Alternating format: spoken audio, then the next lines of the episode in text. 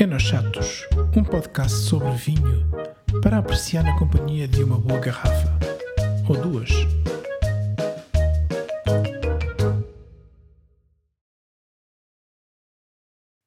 Bom, então malta, sejam bem-vindos ao 12º episódio. Eu hoje estou a começar isto com muito mais energia, porque já levo aqui um pepito ou dois. Aviso desde já que vamos ter aqui um bocadinho de eco e que possam haver aqui algumas palavras menos próprias para menores de 18 anos, que pá, não sei se me vai apetecer depois fazer edição e colocar pis ou cortar, portanto se aparecerem pá, não levem a mal. Tudo isto porque estamos aqui a beber um Quinta das Carafunchas branco 2019, que já não há, que está espetacular, e abrimos também agora o Quinta das Carafunchas 2008. Portanto, como devem imaginar, nós estamos aqui com o António Maria na Quinta das Carafunchas e vamos ter um episódio especial hoje com a presença do muito ilustre António Maria, grande amigo de longa data. Começamos como sempre. Bem-vindo, Jorge. Olá, caros ouvintes. E bem-vindo, Nuno. Olá, eu infelizmente não posso estar presente na Quinta das Carafunchas, tenho que me contentar a vê-los a beber. Isto é uma tristeza. Não estás, não tinha visto mais vinho, que era uma miséria. E bem-vindo, António. Obrigado, eu sempre muito gosto de nos receber, há muito tempo que estou com vocês. Sim. Com o Nuno ainda vou estar mais um tempo sentar com ele. É um prazer sempre receber-vos na Quinta, já não é a primeira vez, já nos conhecemos há muitos anos. Na época pré-Covid, acho que vocês não tivessem continuar a fazer os nossos encontros, nem o Covid pagava connosco, mas pronto, estamos aqui a dar umas vacinas, umas injeções, não sei para onde é que isto vai parar, seja o que Deus quiser e o que eles beberem. Tem pena, Nuno, tem muita pena, mas pronto. Pá, também é, mas não deu mesmo, infelizmente. Pronto, aqui a questão que para nós era ponta cedo que o primeiro convidado havia de ter ser sempre o António Maria, porque nós enquanto grupo de amigos, fomos também nos conhecendo muito em patuscadas em que o António estava sempre presente e, portanto, mais do que assim, um produtor que a gente visita ou coisa assim do género, eu, pelo menos eu pessoalmente, considero o António um amigo que muito estimo. E que me dá sempre um enorme prazer estar com ele e de ouvir as suas piadas. Nuno, já tenho garantia que há um camelo que vai ao boi, de certeza.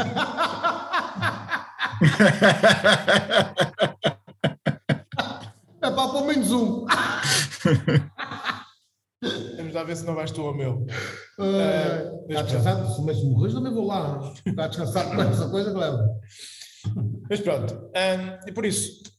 Vamos começar aqui com o nosso modelo, vamos trazendo aqui pelo meio umas sugestões, as sugestões de vinho normal e depois vamos tendo aqui uma conversa com o António. Jorge, queres começar aí a sugerir alguma coisa e depois passamos aqui algumas perguntas para o António? Se calhar começávamos aí pelo António, para nos apresentar aí a quinta dele e para falar um bocadinho aqui do projeto dele. Porra, sou sempre o eterno. Antes de mais, eu queria só agradecer ao António por nos receber aqui e por nos dar a honra de ser o primeiro convidado aqui do É Nos Chatos. E ainda por cima, já não o vi há imenso tempo, e é um prazer estar aqui a poder partilhar um copo de vinho, ainda por cima bom vinho, que eu não conhecia, este Quinta das Carafunchas branco 2019, por isso, se calhar o António é que podia falar um bocadinho da quinta dele. Mano, eu vou ter que falar da quinta para os outros, vocês já conhecem bem o assunto. Sim, mas para quem nos ouve.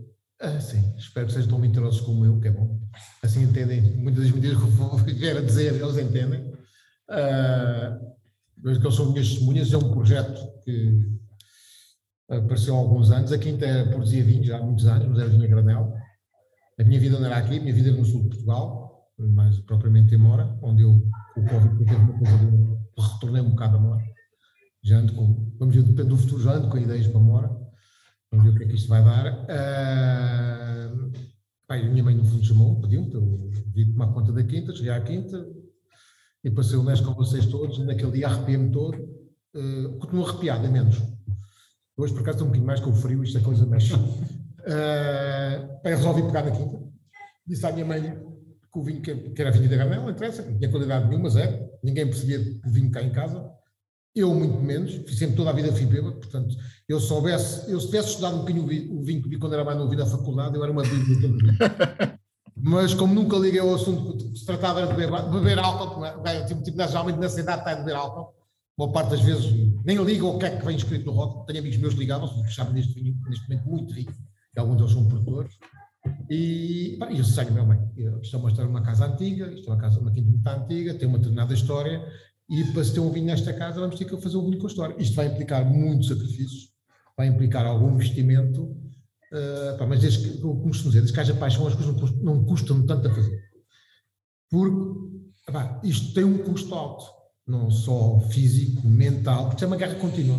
Vocês têm percebido, estão num mundo que é produtores de vinho à pontapé, todo género efetivo.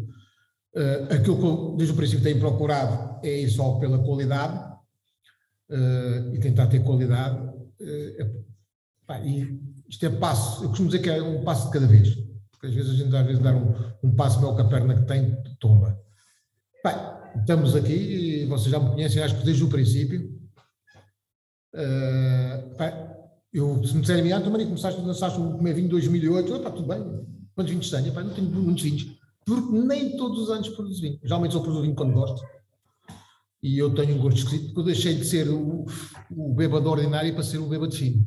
Não bebo tudo o que me apresentou à frente. E, portanto, tenho uma certa dificuldade com determinados vinhos, seja o meu, seja os do outro. E depois tenho outro pequeno defeito. É quando eu gosto, não controlo, o que é um bocado custoso para mim. E aí, dei a razão, vocês sabem, que já haverem visto isso, eu dia a dia não toco álcool praticamente, porque eu sei se toco no álcool no vinho que eu gosto, a garrafa vai abaixo. O meu fígado já tem uns certos anos. Não sei se está de boa saúde ou não, porque nem olho para ele nem faço análises para não me assustar. Porque assim vou dando descontraído, um dia dá-me uma coisinha esquisita, fico logo estendido. Pelo menos já tinha um gajo para me visitar lá à porcaria da Quinta das Tabletas, já não é mal. E pronto, e vamos neste caminho. É aquilo que é a vida. Uma vida com gosto, diga-se a verdade. Acho que vocês têm a falar um pingo, embora eu não estou sempre ainda com os copos para falar muito. Que é engraçado. Acho que preciso mais 2 ou 3 copos. Então contamos. Daqui a um quarto de hora vocês vão mandar calar, mas pronto. Olha, mas estamos aqui em Loures, não é? E eu lembro, quando conhecia a tua quinta e o teu projeto de vinho, tu dizias muitas vezes que era as vinhas mais próximas de Lisboa em linha reta. Isso é uma coisa engraçada, eu acho que... eu costumo dizer que é não diria que é a vinha, é a quinta, porque vinha uma à porta de Lisboa. Sim, é aquela... A minha esperança é que um avião, aquela merda de tudo viola. É um bocado satírico. Porque assim eu já posso dizer, é a primeira vinha ao pé de Lisboa. E eu estive-me obrigado, a primeira quinta produtora. Não é errado, a quinta mais perto de Lisboa, as outras são dentro de Lisboa. Exato. Não, duas coisas aqui. Primeiro, é a quinta mais próxima de Lisboa, porque a quinta dentro de Lisboa não tens. Não, é só aqui. Por isso é que às vezes tem que te diferenciar. Tens o ISA, está dentro de Lisboa, mas o vinho é nós todos pagamos aqui. E depois temos a outra pertença, à Casa da Passarela, pronto. Acho que um spot muito giro, acho que está bem engendrado, mas a minha continua a ser aqui da mais próxima de Lisboa, a linha reta. Acho que de mais 2, 3 anos já está a ser destronado. Mas pronto, se está a ser destronado, mas depois logo. Okay, vai haver aqui uma mais próxima de Lisboa. Ainda vou discutir isso, porque eu acho que com o trânsito o gajo chegou mais tarde do que eu de Lisboa, mas pronto. Porque é assim, ainda há só altura dizer, é a quinta que com o trânsito fica mais próximo de Lisboa. Pronto, certo. Estás a ver? Sabes que isto vinha, às vezes as coisas vinha tudo conversa, e tretas. Portanto, a pessoa tem sempre de estudar e defender-se de alguma maneira. E eu já me estou a preparar a ver como é que eu vou dar desculpa para não perder o trono, mas pronto. Não sei muitas informações, mas calhar vou ter que dizer, posso estar enganado, não tenho certeza, mas mais tarde ou mais cedo vou saber, não? Mas se calhar outra hipótese dizer é a quinta produtora de vinho com caixas portuguesas mais próxima de Lisboa, penso eu. Okay. Aí não tenho as informações suficientes. Embora a mim seja, eu vou dizer uma coisa, para mim é ótimo haver outra quinta de Lisboa, encostada a Lisboa, acho que para pessoas esquecem-se que antigamente era tudo uma zona rural, não tinha cimento aqui. Eu era miúdo, saía daqui à quinta, aqui na altura caçava, tinha 18 anos, saía com uma espingarda às costas e ia caçar aqui à volta da quinta, andamos a brincar, não é? E agora se quiser caçar, se calhar tem mandar embalsamar uma perdiz e pôr aqui à porta para vê-la, pois são de uva, não é? Embora tu tenhas atualmente, e posso dar um exemplo, tenhas desperdícios dentro de Lisboa. O pé do aeroporto tem imensos desperdícios, é impressionante. Sim. Tens bumbo bravos e antigamente não se via muito. Mas isso é outra história, já é de caça, não interessa. Vamos ao vinho. Então, os vinhos que tu tens o Quinta das Carafunchas, que é o vinho o corrente, o tinto, e tens o branco, certo? Sim. E tens o saloio. Que é o vinho especial, que é só de Toriga Nacional. Só Toriga Nacional. Pronto, só Toriga Nacional. O tinto corrente é de Toriga Nacional e tinta... Sim, 50%. Sim. E o branco é só Orindo. E estas tuas uvas são só daqui da Quinta, não tens... Eu conto muito, vendo uvas, comprar não compro. Okay. Pronto, é só... É assim, nós compramos... Aquelas pessoal tem mania de dizer o torrar, para torrar uma merda. Não é torrar, no fundo é a interação, o tempo e todos os fatores variáveis do tempo e da terra em si, com a ação do homem, pronto. E tem a ver com o torrar, torrar para a final, não, mas há uma coisa que eu estou dizendo, realmente se a uva não é da própria terra, é diferente, podem fazer os vinhos que quiserem, é diferente o vinho, percebes? Às vezes o vinho tem que ser igual, tem que arranjar maneira de pôr igual, o meu nunca é igual, portanto, nas vinhas para isso, uns gostam, outros não gostam, eu gosto, lá está, tornei-me um bêbado de vinho, portanto, há coisas que eu gosto, outras não gosto, eu faço o vinho, vamos a ver, eu faço o vinho que eu gosto, que eu sinto que gosto. E eu sei que neste espectro enorme de consumidores que há, alguns vão ter o mesmo gosto que eu. Estás a ver? E o meu caminho é esse. Faço o vinho que eu gosto. Os meus amigos gostam. Pronto. Tudo bem. Já tive amigos que não gostaram do vinho. Demos uma história há uns anos atrás do saudoso. O gajo está vivo. Saudoso Diogo Rodrigues. Sim, sim. E houve um vinho branco que não gostou. Você lembra essa cena? Tinha muita acidez. Não gostou e foi por um posto e eu partilhei o posto na Quinta. Tenho direito, seja bem ou seja mal, interessa que falem. E passado 2 ou 3 anos prova o mesmo vinho e veio lá a fazer outro posto de apresentação. O vinho agora, mas já está, Eu posso dizer que é engraçado, e há pessoas que sabem isto, eu às vezes digo aqui às pessoas chegam. O vinho branco de 2017, os primeiros 6 meses, não gostava de vinho. Gostei um bocado do vinho antes de meter na garrafa, até gostei dele, e depois meteu na garrafa. Tive 6 meses não gostava de vinho. E eu às vezes recebo aqui turistas, eles dizem, tão bom vinho. E a coisa que mais me gostava, eu estava a dizer que sim, mas estava a mentir porque não estava a gostar de vinho, estava a gostar imenso de falar de vinho. Portanto, eu rapidamente, na prova que eu fazia para despachava rapidamente o branco e passava para o tinto que era o que eu gostava. Eu acho que alguns deles devem ter pensado, devem andar a querer poupar o vinho porque isto foi rapidíssimo. E era, só ao fim de 6 meses o vinho começou a mexer comigo. O que é engraçado, mas nós temos que assumir isso. Às vezes podemos não gostar do nosso vinho. Eu posso gostar de uma primeira fase, a segunda fase já não achar que era nenhum vinho. Sabes que o vinho é um bocadinho... espero que mais as mulheres ouvir isto. Digo eu. Um bocadinho mais mulheres, estás a ver? Tem um comportamento... É como as ondas, alto e baixo, estás a ver? Deve estar nas alturas tu não podes achar piada, e outras alturas achas piada. Mas o vinho é isso mesmo, e o que tem de piada o vinho é isso. E é com mais mulheres, se não casarmos todos com a mesma, se eu sou igual. Mas atenção, há mulheres a ouvir isto, felizmente. Ainda bem. E, portanto... vamos a ver, já estou a concordar, com certeza. Estou com uma certa idade, algumas notas estão a reconquadrar com algo malicioso, já. Mas o enólogo que dá aqui apoio à produção é o outro amigo nosso, o Mendes, não é? Eu tenho acompanhado de perto algumas das conversas assim mais acesas entre os dois, quando o António, por exemplo, quis fazer o saloio. Queres contar essa história um bocadinho assim? O da Chapeada, e não é só o da Chapeada é isto. Nós tínhamos o saloio, estava ainda a barrica, trouxemos umas garrafas ali para o pintor, nós temos exatamente o pintor.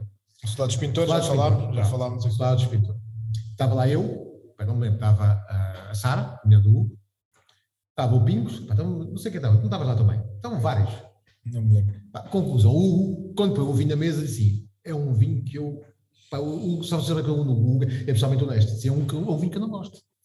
Eu disse, olha o vinho, eu gosto do vinho, vamos provar e tal, não sei o que mais, provei e tal. O Pingos gostou imenso. Se a Fernando Maria depois já está o vinho e tal, não sei o que tal. Isto é o Hugo, pescou, tens defeitos, tal. E eu disse, ó, rapaz, desculpa. Vamos ver. E, entretanto, tinha muito volátil, mas na nariz, porque a nível de análise físico-química, volátil estava normalíssimo, mas no nariz, pronto. Mas vou-vos contar uma cena já a seguir. E, entretanto, estava a Sara, e a Sara provou o vinho, e diz ao Hugo, diz-me, eu gosto do vinho, e digo, epá, você vai ser despedido e eu vou contratar a sua mulher como enóloga da Quinta, porque ela vai. Portanto, eu depois na altura tomei a decisão de pôr o vinho na rua. Pá, não fiz muito o vinho a nível de fotos, embalagens, de coisa, pá, não podia feito outro. Na altura pedi logo avançado com outro tipo de garrafa e tudo, mas assim, pá, mas no fundo fiquei com medo, não é? Vamos a ver, o Hugo tem um nariz e uma boca que eu não tenho. Costumo dizer que o nariz do Hugo é como o nariz das minhas, tem um nariz fino que eu nunca vi. Mas pronto. Pá, e lancei o vinho. Aquilo também eram duas pipas, não é? Que eu lembro de ter provado. Eram ao todo, eram 1.200 litros. São 900 litros, mentira. São barricas 300. Okay. 200 litros. Epá, eu tenho 30 garrafas dessas. Vendi tudo. Não foi cá. Foi uma parte dos estrangeiros. Vendi quase todos os estrangeiros. Não te arrependeste de teres engarrafado? Não me arrependi. Arrependi-me de não ter posto noutra garrafa. Pois. E outra rolha. Pá, porque é assim. Eu, a princípio, usava rolhas técnicas do +1. Em que os discos são do melhor que há, mas pronto, do topo, mas são mais um. E eu, há uns anos para cá, comecei a perceber o vinho, não é? E a compreender melhor o meu vinho e cheguei à conclusão que tinha que outras rolhas. Tinha rolhas naturais, eu meto rolhas naturais, 2012 tem um tipo de rolha, natural já, a partir de 2012, 17 já tem outro tipo de rolha natural, mas de qualidade ainda acima, porque tenho vindo a melhorar as coisas, não é? Pá, e estou arrependido disso, não ter posto no salão a outra garrafa e outra rolha. Pá, acho que merecia, mas pá, é chamada inexperiência, mas estou a dizer, naquilo da faculdade era só beber, nem olhava para a rolha, quer saber da rolha, eu sou por tudo cortiça, mas nem olho, até porque às vezes o gajo começa o defeito de rolha para mim, o rolha para mim é dinheiro. Casa de Ferreira, espeto de pau, está ali pau. Olha, e vamos ter outro saloio, queres-nos falar, tens isso na ideia, ou para já não? Tenho já um saloio. Já tens um saloio. Mas eu posso dizer que não é Toriga Nacional. Ok. Mas é uma monocasta? É, aragonês. Muito bem. Mas como alguns vinhos que eu tenho são ordinários, já teve muito bom, já teve muito mau e eu estou com falta de paciência pouco a pouco. Também é 2017. E vinhos de 2017 da Quinta, esses vinhos da Quinta precisam de anos. Mas está em barrica? Está... Não. Já está engarrafado? Já está. Ok. E quando é que estás a pensar? Olha, eu vou dizer, eu estava a pensar, provei o vinho há 7 meses. O vinho estava brutal. Provei agora. Gostaste? Foi para a figa. Gostaste do resultado? Foi para a figa. Provei o vinho e escondi o vinho outra vez. Sei dizer, o também provou, não, dois outros. O vinho está com verde. O vinho aqui não é isto. O vinho é assim, eu acho. É montanha russa, não é? Epá, não, os vinhos aqui ainda precisam de anos, muitos anos. É impressionante. É impressionante. Eu costumo dizer isso às vezes que as pessoas dizem, pá, os vinhos aqui ainda começam a ficar bons, é que estão velhos. Pá, eu gostava de ser assim, ficar bom quando estivesse velho, pá, dá uma sorte para mim, né? Mas equacionas no lançar, ou neste momento ainda não sabes, ou já tomaste a decisão que o vais lançar? Epá, não sei. Ainda não sabes. Sou um menino para dizer, epá, vou provar e vou dizer, pá, vou lançar 300 garrafas, meto 300. Dizem aos meus amigos, porque levem para casa, aguenta, vê o que é que isto vai dar. Pá, porque as pessoas conhecem o vinho como eu conheço da Quinta, sabem que a Quinta é, que o vinho é isto. Pá. Eu vou-te explicar uma coisa. As pessoas sabem a história engraçadíssima. Mas tu, quando estava na Vindima, eu vim cá visitar o Manuel Serrano. E eu fui para... Pá, faço sempre a prova sensorial, antes de engarrafar, antes de fazer Vindima, eu faço prova, sempre a prova. E provei. E disse, o Manuel Serrano diz ao Manuel, está aqui um Toriga. Diz ele, lá na maneira dele, com 10 palavrões no meio e uma palavra, que é lá um bocado como eu, dizia... Não estás a provar, tu não estás a provar a Toriga, estás a provar roriz. Pá, pois é, mas estamos a ver a Toriga, cara. O que é que eles me digam? Porque, pá, tu com as sensações tens com a Toriga, eu vou engarrafar este vinho. Este vinho vai ser, é para fazer vinho, eu gosto muito deste vinho. Pá, passado uns meses, provei o vinho com ele outra vez, porque achei piada, que eu tenho acompanhado 20 mil, porque achei piada, também nada que eu digo, eu disse sempre ao gajo, olha, vou abrir e andar a provar isto. E quando ele vem. Pá, passado uns meses, vocês acreditam, a merda do vinho, sabia uma uva. Sabes o que é? A sensação que eu tinha tido naquela altura, pá, parecia que a uva estava dentro da pequena garrafa. E pá, vários meses continuo isso. Hoje não está assim tanto. Pá, acho que já esteve muito bom. Pá, no outro dia estava... Pá, um cabrão. Pá, eu às vezes irrito-me dessas merdas às vezes. As coisas irritam. Depois às piadas. Assim, pá, isto é do guarda selvagem. E esse foi mesmo feito com uva, então? Foi, não, são todos feitos com uva. Não. Graças a Deus. Por isso é que tens os cornos no rótulo, que é o cabrão do vinho, não é? Pá, os cornos é para quem tem inveja de mim. Vão lá buscá-los. E posso dizer, e quem não ficar satisfeito também tem carneiro para vender, para levar para casa. Porque agora tens todo tipo de animais em casa para levar um carneiro. Eu tenho cá a venda. Já os habitantes, que parecem cães, ouve lá. Quer dizer, andam atrás de um gajo e tudo. Pá, claro que alguns têm cornos e passam à porta. Para isso é outro esquema. Salve seja. Olha, nós estamos aqui agora a provar um Carrafoches de 2008. Foi o primeiro vinho feito aqui na Quinta.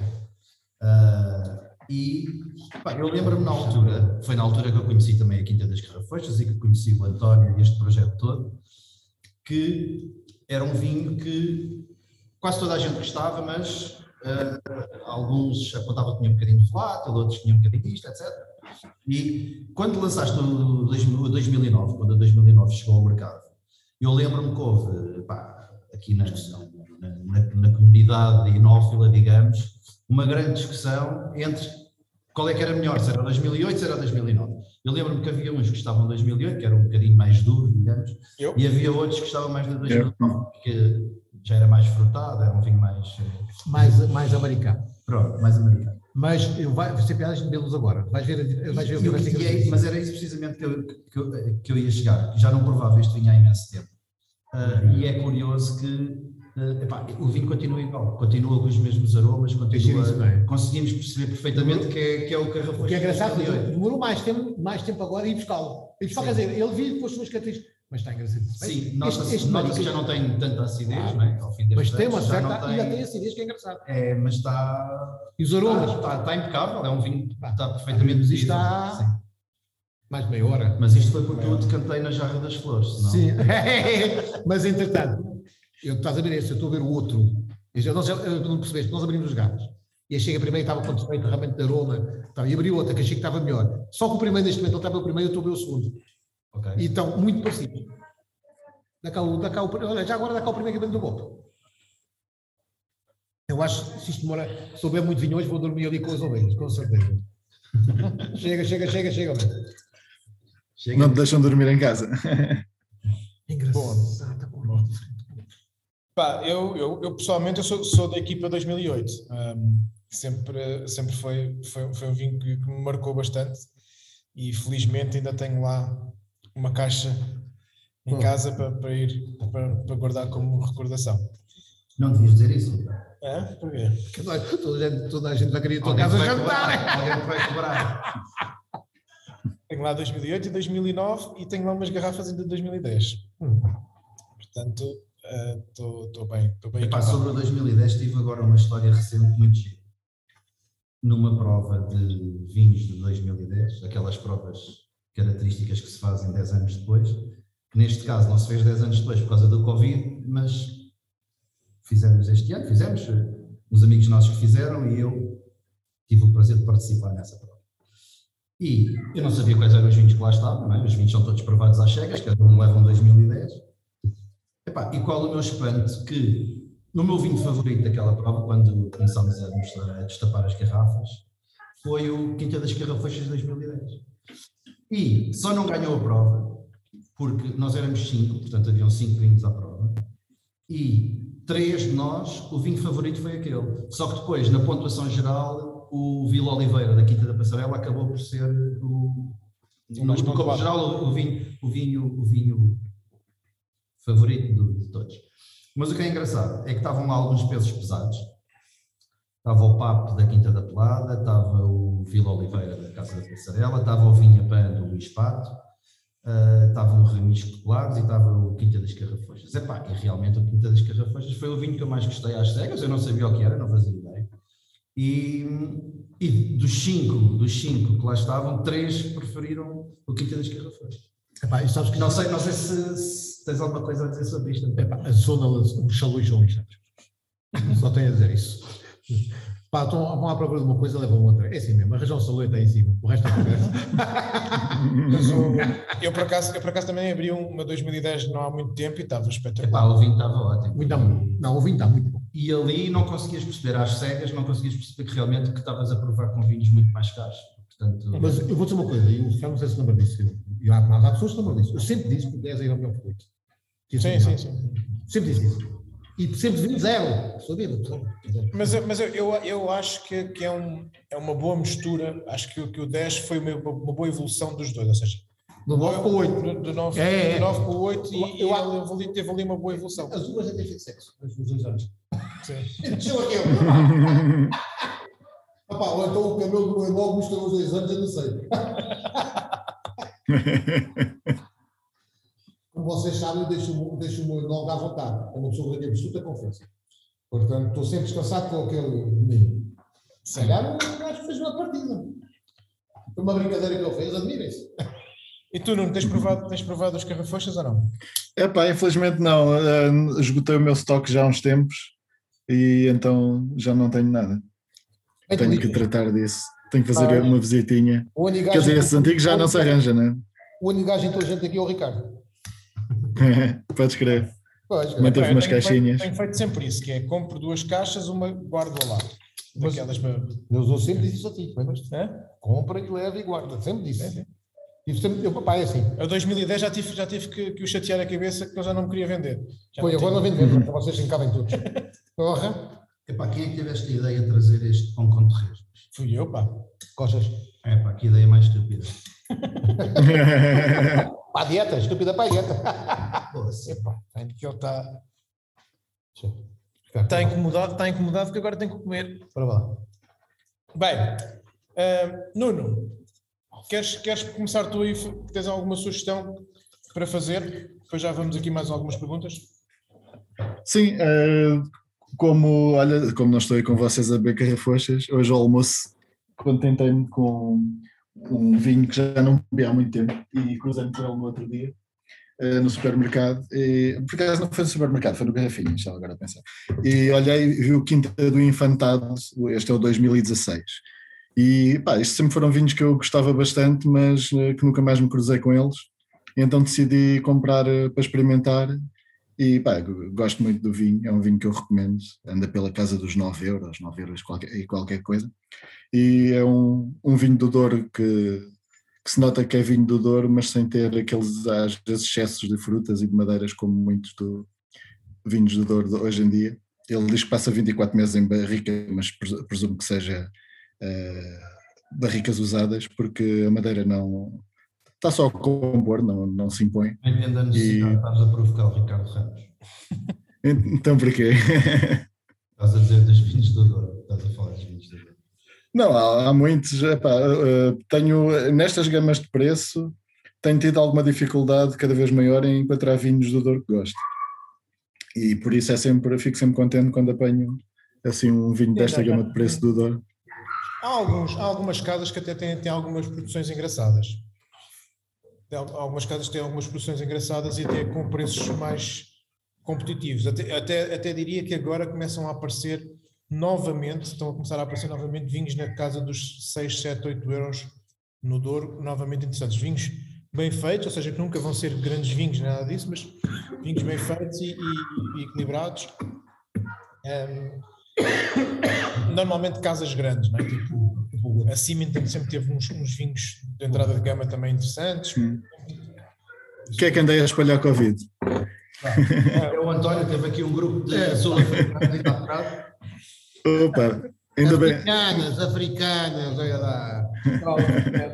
Africanos, estou logo a receber 2. Ele engasgou-se, foi com o 2009, que entretanto abriu o 2009 e engasgou-se. Bem, bem, engasguei-me com ele. Muito bem. Que é engraçado, vocês reparem que é vinho. Desculpa, António, só para terminar ali o assunto do Nuno. Pô, Nuno, eu gosto desse vinho, já não bebo esse vinho há imenso tempo. Pá. Pois é, como eu, já não bebo desde 2011, acho eu. Sim. Força, António. Vocês beberam 2009, há uns anos atrás, veio lá o 2009 agora. Entretanto, o António abriu uma garrafa de 2009 para nós fazermos aqui o challenge, o desafio final. Eu aqui só a ver, não é? Para ver como é que... Continua a gostar mais do 8. 13 anos depois, como é que ele... Mas o doce que ele tem já não 12 anos. Sim, já não tem tanto. É verdade. Pá, não, mas também está... Não, já lhes vou dizer.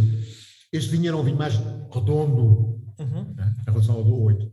E acho que esse redondo que este vinho tinha, perdeu um bocado. Percebes? Continua a achar que continua a ser um bocadinho mais frutado e mais... Mas, no nível de boca, na minha opinião, eu acho que está melhor do que era quando era na altura, na minha opinião, com a evolução. Eu acho que ele também parece um bocadinho mais novo que o 8. O 8 já parece, nota-se um bocadinho ali a evolução e este ainda não se nota tanta. E é um ano mais... É um ano mais novo, mas acho que em 13 anos também não é isso que faz a grande... Sim. Faz assim, mas a grande conclusão é que ambos os vinhos estão aqui para durar. A verdade é esta. Sim, os vinhos são como eu. Não costumo dizer que os vinhos são com a cara do... Não, estou a fazer propaganda. A mim, meu ouvido. Exato. Foi uma boa surpresa, uma boa oportunidade realmente de reviver aqui estes vinhos que a gente bebeu tanto na altura. Sabes o que é giro. E que havia esta discussão tão grande do 8 e do 9, qual é que era o nome? Não, e sabes que o grande problema que está, o meu objetivo, nós podemos chamar o meu objetivo, é que eu não quero fazer vinhos para o ano. Do ano, não quero. Eu tenho que aliar aqui um bocado de história de vinho com a Quinta. Portanto, quanto mais vinho, mais tempo, mais meus vinhos, é isso que eu quero. Que haja essa história. Porque eu tenho vinhos, mas os vinhos aguentam uma porção de anos. Portanto, fazem-me bem. E me deu um bocado disso. Mas é o facto, tu és o protótipo do pequeno produtor que vai fazendo o vinho à medida que gosta e que vai lançando à medida que consegue e que gosta e que acha que está pronto e tudo isso. E, portanto, nem sempre é fácil, não é uma coisa tão... financeiramente, imagino que seja complicado às vezes manter vinhos e lançares 2 ou 3 anos depois e teres anos que não lanças sequer. Não lanças e depois não é isso. E, depois, a nível dos teus clientes não tens essa pressão de pedirem vinho a nível de restauração? Um bocadinho, não andarei muito, mas eu quando meto o vinho no restaurante, uma coisa que eu digo, meus amigos, preparem-se que de vez em quando me deixo ter vinho. Deste vinho, do ano já sabem porque é que conta, não é? Não, às vezes eu dizia, eu vou dizer uma coisa, não sei quanto é do meu vinho, dou já um conselho. Guardo uma caixa ou duas. Porquê? Porque no dia que acabar, eu não digo, vai acabar. Eu digo, acabou. E depois eu já não tenho o meu vinho. E eu tenho na Quinta guardado. Porque é assim ao contrário. Vamos ver, as pessoas têm que valorizar. Têm que valorizar o vinho antigo. O vinho antigo não vale 1,5 €. O vinho antigo, na minha opinião, vale muito mais que o vinho novo. Sim. Porque isto tem a ver com as coisas que eu com tudo e mais, o custo que esse vinho tem e o sacrifício que esse vinho implicou, estás a ver? E o investimento que o produtor fez. Tal e qual. Nós não temos valorizar o vinho antigo, temos valorizar o vinho antigo. Isso foi uma luta já há muitos anos e é uma constatação que hoje em dia normalizou-se o facto dos vinhos saírem muito cedo para o mercado, ou seja, o ónus de envelhecer o vinho passou para o consumidor, não é? O consumidor compra o vinho está muito novo, ok, está bebível, mas não vai retirar do vinho todo o prazer que aquele vinho possa vir a dar no futuro, e se quiser vai ter que o guardar em casa, já fez o investimento e vai ter que o guardar em casa. Sim, doutor. E portanto é muito mais, obviamente que é muito mais valioso para o consumidor, na minha opinião, comprar o vinho já com alguns anos de garrafa, porque já está mais pronto a beber e já está mais próximo do melhor momento. E muitos consumidores não têm condições de o guardar. Então também é esse problema. Eu, por exemplo, quando estou aqui, eu sempre vou recebendo alguns turistas, não vou dizer que sou... vou receber alguns turistas, sempre aqui turistas que sabem de vinho a sério. Não têm noção, eles valorizam a sério o vinho antigo. Principalmente os estrangeiros, não é? Sim, com os turistas. Eu tenho essa percepção. O americano, eu já não me lembro quem é que me disse, alguém no Douro aqui há uns anos me disse que o turista americano é aquele gajo que se tu vais lá dizer, olha, você tem aqui este vintage que acabou de sair, leve-o, que está barato, e depois beba-o daqui a 30 anos. Ele responde, não há problema, guarde-o aí bem guardadinho, que eu daqui a 30 anos volto cá e compro quando ele tiver em condições. É um bocado. E por isso é que a coisa... Há mercados que valorizam mais o vinho assim do que não. Sim, não, eles valorizam imenso os vinhos antigos. A percepção que eu tenho tido é isso. E não é só valorizar. Por exemplo, hoje dei uma prova... Não hoje, mas ainda semana passada também dei outra prova uns turistas. Dei a prova o 10 e o 13. Qual é o problema? Toda a gente... Todo o pessoal me quer comprar o 10. Está mais pronto, está num bom momento. Está num bom momento. E sabes o que eu digo? Simples. Levo o 13. O 10 não o vendo, tenho poucos. Levo o 13, daqui a 3 anos falam e dá-me feedback. E eu garanto que vai estar muito parecido com este. Pois, lá está. Mas isso também é uma educação que se calhar os produtores também não fazem, não é? Digo eu, não sei, não estou aqui, não quero estar aqui com sentido crítico. Eu acho que é assim, eu acho que já há a necessidade do produtor vender, não é? Tem que descoar o vinho, produziu, tem que descoar, sabes que e depois também não há essa educação que passa para o consumidor. Já há bastantes fases, pensamos alguns já fazem esse tipo de pedagogia, diz o outro, mas há pessoas que não se aguentam também porque há aqui uma parte comercial fortíssima. Pois, exatamente. As pessoas têm que pagar despesas. Exatamente. Há despesas. O vinho parado custa dinheiro, não é? Já custou dinheiro a produzi-lo e agora parado. Só para dizer, eu quando comecei o 2008, eu ainda não conheci bem bons vinhos, não é? Eu lembro que quando fiz o 2008, e na altura estava cá o caseiro, e ele não é grande pessoa de vinho, mas eu gosto de cerveja, eu gostava de cerveja. E prova o tinto, e pá, ele diz só, simplesmente, estamos fodidos. O vinho é uma merda. Eu disse, você não diga essa coisa, porque o vinho é mau. Como é que essa nota de prova tão elaborada? É a nota de prova que eu gosto. É aquela coisa vai lá dentro, do coração do homem, foi o que ele sentiu.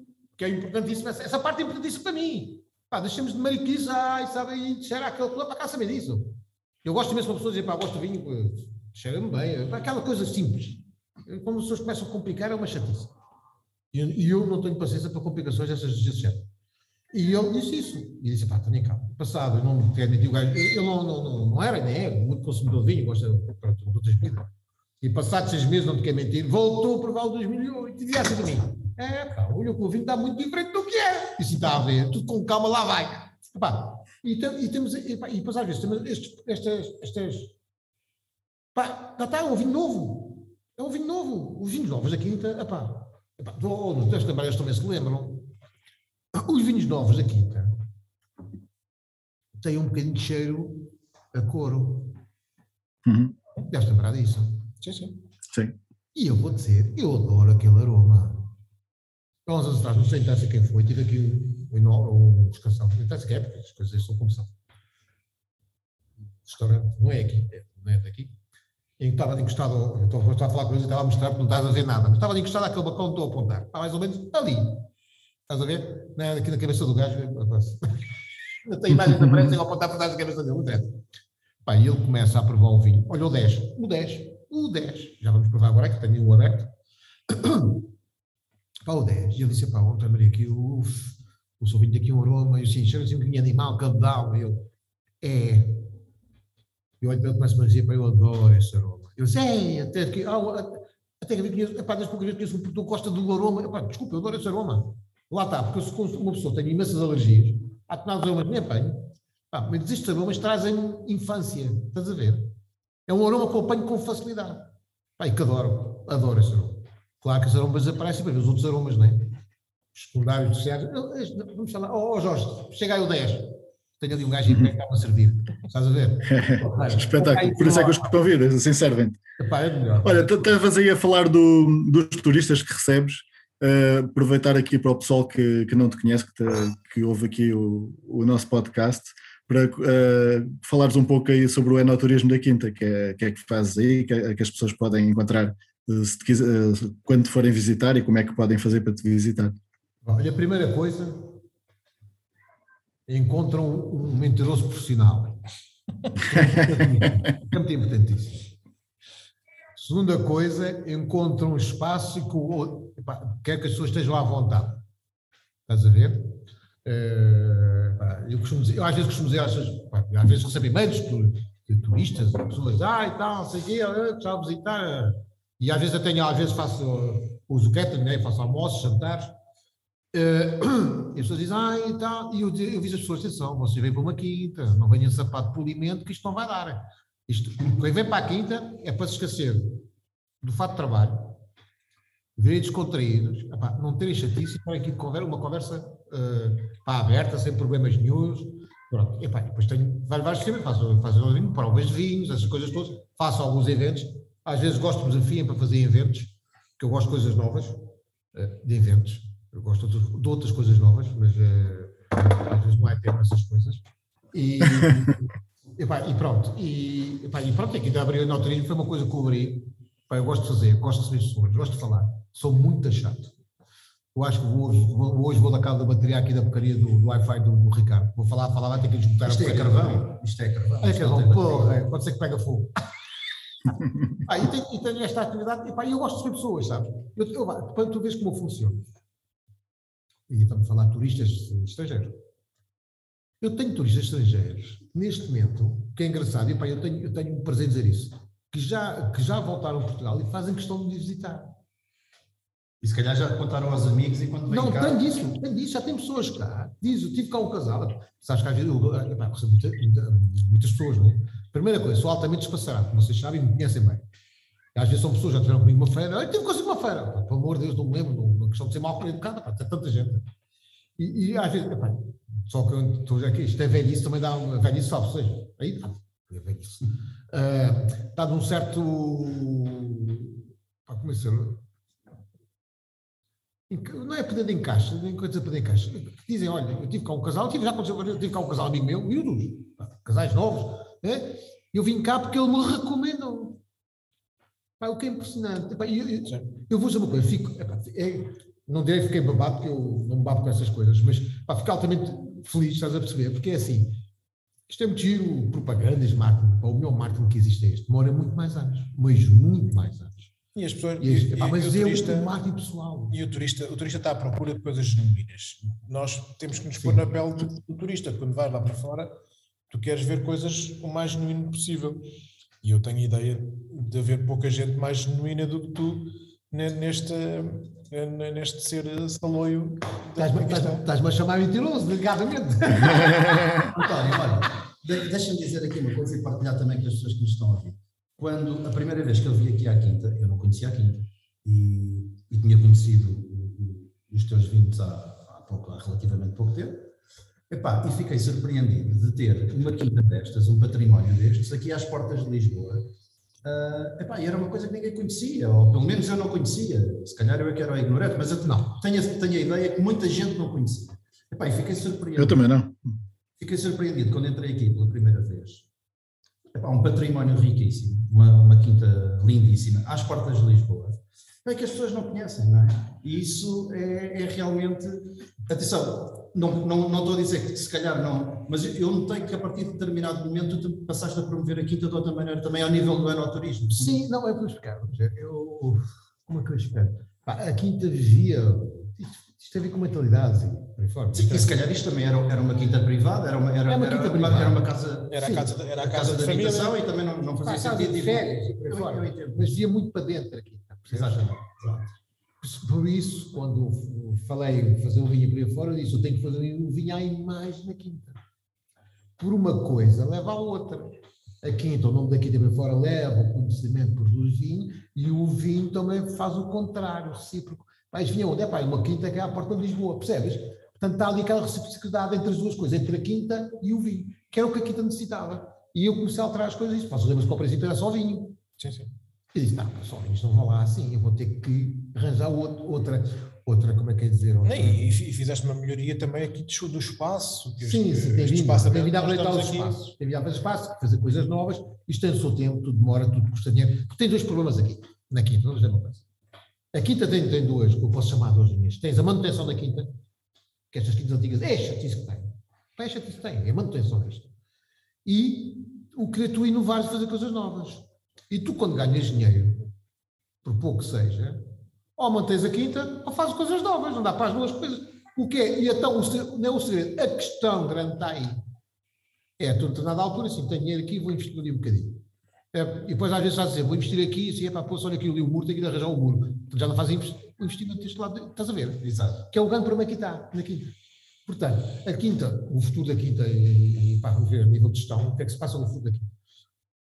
O futuro da Quinta tem que chegar, e por isso é que eu falo em qualidade, por aí fora, a Quinta tem que começar a entrar numa fase em que não se pague sozinha ela própria, que é o que tem, mas começar a gerar receitas suficientes para não só se pagar a ela, como ter-te uma sobrazinha para investir. Opa, é assim, não é possível.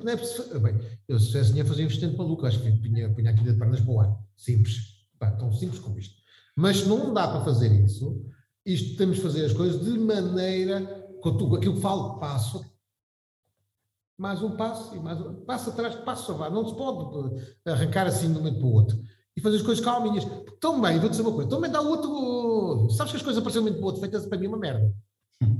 Eu gosto das coisas devagarinho. Pá, este ano eu vou pôr ali, sei lá, 30 ou 40 alecrins. E está imposto. Estou bem imposto. Pá, tenho aqui uma sobra, pá, tenho um dinheirinho. Olha, vou pôr ali 30 alecrins, que eu preciso de ali uma zona por alecrins, que é engraçado e tal. Ainda bem que diz isso, que agora quando fizer a nota de prova já vou dizer que tem um ligeiro aroma ao alecrim. Epá, se as videiras estivessem ao pé do ouvido, o gajo ia dizer que o gajo cheirava à merda, com certeza. Mas também tentamos isso. Meto ali uns 10 pés ao pé do ouvido e faço 10 garrafas. 12. Vá lá. Bem, os gajos é um por sinal. Se calhar vai chegar à altura para o vassalão e diz, apanha umas falhazinhas no corno do carneiro, com certeza. Pá, e, por exemplo, eu lembro que há uns anos atrás meti 30 de alecrins, e no ano seguinte pus mais 30, e agora tomava a avenida de alecrim. E pá, porquê? Porque eu vou fazendo as coisas calmamente, percebes? Porque a quinta, se não tem noção, a quinta não foi, às vezes olha para a quinta, um gajo, pá, tem que ver a noção das coisas, a área, acho que é muito grande, pá, quem está de fora acha muito grande, cá está dentro ainda acha enorme. Porque é assim, primeiro as despesas tens com a quinta e as coisas tens. E depois, quando queres pôr 10 plantas, não tens 10 vasos. Se calhar tens 1000 metros para meter plantas. Percebes? Sim. O que é giro. Demora tempo a fazer isso, mas também vais ter mais despesa com isso. Estás sempre. Pronto, é que eu digo. Tens duas linhas aqui. A manutenção da quinta em si e o investimento do outro lado. Tens que ir melhorando aos poucos, bem fora. Foi na altura que eu lembro que eu decidi fazer vinho e na altura falei com a minha mãe e para fora e disse, pá, isto com vinho só não vou lá. Ela disse, dá-me trabalho e eu carregar com as costas. Na altura entregava eu que entregava o vinho. Carregar com as costas, com as caixas às costas, poupa-me um bocadinho isso. Isso vamos entrar aqui noutra fase, está na altura de começarmos a abrir as portas aqui, daqui não fechamos, vamos abrir as portas aqui. Com calma, devagarinho, vamos arranjando as coisas e para começarmos a dar a conhecer o cá de giro e bom à volta de Lisboa. Vamos ver, Lourdes é um património maluca. Pessoas nem sonham com o património. A quinta é muito bonita, para quem não conhece. Tu trabalhas com a Câmara também, tens algum... Eu lembro-me que houve em tempos tu tinhas alguns programas com a Câmara. Não, já tive programas com a Câmara. Achas que isso faz sentido ou achas que... Não sei se vais falar sobre isso. Não, falo. Epá, eu tenho programas com a Câmara e a Câmara tem trabalhado bem, há uns anos para cá tem trabalhado bem. Ou melhor, tu chegas a uma Câmara ou outros participantes públicos, às 5 da tarde está tudo fechado, 4, 5, não é? Pronto. Pá, chegas à parte privada, eu prometo aqui na quinta, se calhar no verão estou aberto até às 8 da noite. Portanto, depois quando trabalho às vezes com a parte, com a Câmara ou isso, percebes? O meu grau de agência é maior, porquê? Por causa disso mesmo. Que a pessoa inconscientemente diz, poxa, mas eu trabalho num campo, porque é que a gente não anda a trabalhar? Mas são coisas diferentes, percebes? Mas aí do ponto de vista da atividade... Mas eu lembro-me, desculpa, sim. Antes de passarmos, de avançar... Não ia avançar, não, eu só... Eu lembro-me de algumas vezes que estive aqui que estavas aberto para ir até às 2 da manhã. Principalmente com vocês. Até mais. Chegamos a acabar almoços por essa hora, sim. Não, sim. Chamado o dia non-stop. Sim, eu ia dizer, ia complementar aqui a questão das atividades, porque eu acho que aquilo que eu notei também foi uma participação também vossa nas atividades aqui das sim. Porque eu acho que isso também... dar um sentimento de pertença à região, ou seja, para que a região também sinta que isto é um pouco faz parte da região. Eu quando trabalho, não trabalho para a quinta, simplesmente. Sim. Eu tenho imensa satisfação de estar a trabalhar para a zona em si. Sim. Agora acabei de dizer, Loures é riquíssima em património, pouco conhecido. Sim. Diz Loures está encostada a Lisboa. Loures, magia, magia, tem 1 metro a chegar aqui. Ou não lhe vai ser porreiro, um gajo em pedra sai para a casa de metro. Mete a caixa às costas, sai da quinta, apanha 1 metro. Vão para os metros daqui para Mafra? Não, daqui para... Pode ser que chega Mafra com um jeitinho. Isso é que era. Mas o metro a calor? Vai ver o metro a calor. Acho que está decidido. Que também vai ser bom aqui para alguma evolução em termos turísticos, não é? Daqui da região.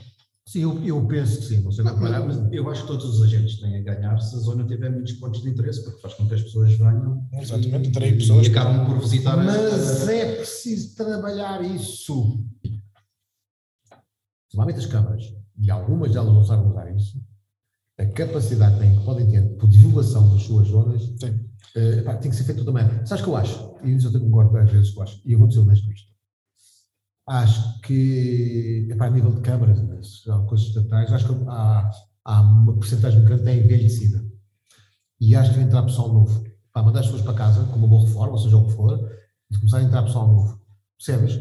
Porque a visão, da maneira de trabalhar, a visão completamente diferente. Embora as pessoas mais velhas trabalham muito bem, mas eu acho que as pessoas têm que pensar no futuro, fazer uma reformulação de tudo. Pá, se me aparecer aqui uma sobrinha minha está aqui mais ou menos agora a ajudar-me, agora está em Madrid, está a tirar viticultura e ideologia, não é a profissão dela, mas resolveu fazer um stand-by e estudar, e agora, o que faz? Bem, e eu estou a dizer, não sei qual é o futuro dela, porque ela de qualquer maneira tem emprego, e isto exige muito tempo, mas lá está. A minha sobrinha está numa idade que vocês também estão, agora sejam um bocadinho mais velhos hoje, que eu chamo a flor de idade, como cá está cheio de força. Estão a ver a ideia? Agora quer fazer projetos. E se a minha sobrinha aparecer e ajudar, não sei o que dizer, estou completamente aberto, não pode. E às vezes o problema é esse. É um balanceamento, tem que haver um balanceamento entre a juventude e a sua irreverência e a idade e a sua experiência. Por isso é que eu gosto do Ricardo. Diz-me bem isto, não é? E depois de 2008 e 2009, isto... já vai no 10. Já vai no 10. O 10 continua impecável. Atenção, o gajo quando chegar ao salão até faz poemas. Vamos ter o Ricardo Poeta. Ricardo Poeta. Já me chamaram muita coisa, mas Ricardo Poeta não. Olha, mas seguindo aqui na linha da divulgação e aqui eu reparei que aqui há uns tempos para cá houve aqui um boost, digamos, daqui penso que foi da CBR, de uma aposta na marca Vinhos de Lisboa. Tu sentiste isso? Sim, achas que foi uma campanha que deu resultado ou que está a dar resultado? Acho que neste momento está a dar resultado. Eu estou sempre a Sabes que eu para dizer mal, nunca eu. Desculpa para dizer, mas tem que ser honesto. Ser honesto é que eu gosto de fazer estas perguntas. Não, eu acho que a atual direção da CBR tem feito um belíssimo trabalho. Divulgação, trabalham. Eu sou um privilegiado nisto. Farto de trabalhar com eles, eu já estou farto de ser convidado por eles. Eu acho que eles têm feito um grande trabalho. Eu acho que eles estão de parabéns. Eu também noto uma diferença muito grande, principalmente desde que a região passou a chamar-se Lisboa. Já foi há alguns anos atrás. Por isso, acho que isso foi básico e se calhar deve ter muitos anos o que está a acontecer agora.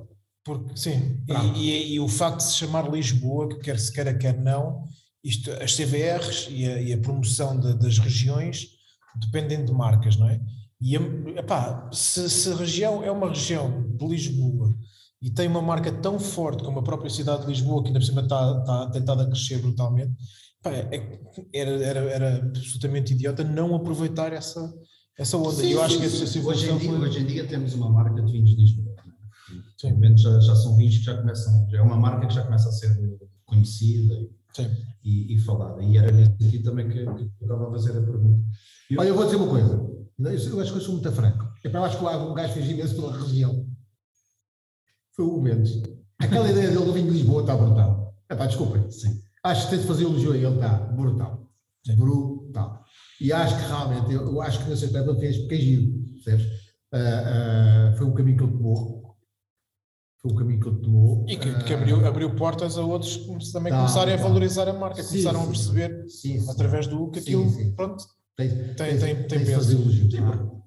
Lisboa em si é uma marca global, a gente conhece Lisboa. Mas se calhar essa conotação ao vinho é que não estava tão explorada e as pessoas nem sabiam que havia tanto vinho da região. Acho que o Ignissão é o empurrão, é a espiar. Acho ele brutal, fez as coisas. Acho que ele é brutal. Acho que, e a CBR também tem. Eu acho que a CBR, neste momento, só posso fazer elogios à CBR. Digo já. Eu aqui tive uns anos já um bocado esmorecido. Acho que. Mas quando lá está, entrou sangue novo, a perspectiva é diferente. Principalmente quando te rejeitaram o sabor. Epá, isto aqui é agradecido. Mas sabes que eu vou dizer, eu fui dos meus gajos de não ter delegado. Eu vou explicar porquê. Uma vez disseram-me a mim, não interessa quem foi, não interessa. Disse, pá, tal, isso aqui é uma coisa que eu cheio, cara. Enchei aqui. É o HU. Eu disse, pá, pô, assim, quando era miúdo, fazia bolinha e metia na boca, adorava aquilo. Sabes? E então, e, portanto, o vinho para mim é, epá, faz-me lembrar quando era miúdo. Portanto, o gajo cheira, não sabe, mas cheira. E, epá, mas o que é engraçado, vamos provar aqui, não sei comentar, eu lhes faço uma surpresa. Eu não bebo o vinho de Salão em 2009 há. Foi um Jesus. Mas o vinho foi perdendo essa característica, que acho piada. O princípio era bastante, e vocês lembram-se, era bastante intenso. E depois começou a desaparecer. Sim, então precisava ali de um bocadinho de cantação para aquilo desaparecer. O que é engraçado, e depois a gente vamos falar depois disso. Depois fala disso. Mas o 8 também tinha um bocadinho dessa temática. O 8 também tinha um bocadinho. Tinha. E hoje não se nota. Não, e tem todos. Tem todos um bocadinho. Tem todos. Todos. Pá, sim, mas não se nota tanto como se notava. É não, curioso. Não, eu já não gosto muito por causa disso. Não sabe o H1, pá, eu gosto daquela porcaria. Mais de 2008. Pá, mas pronto, eu agora estou com curiosidade de abrir 2009. Então vamos lá, 2009. Queres ver antes disso o 13? Vê lá. O 13? Eu já tinha trazido o 13 para aí. Tu estás bem, porque eu só...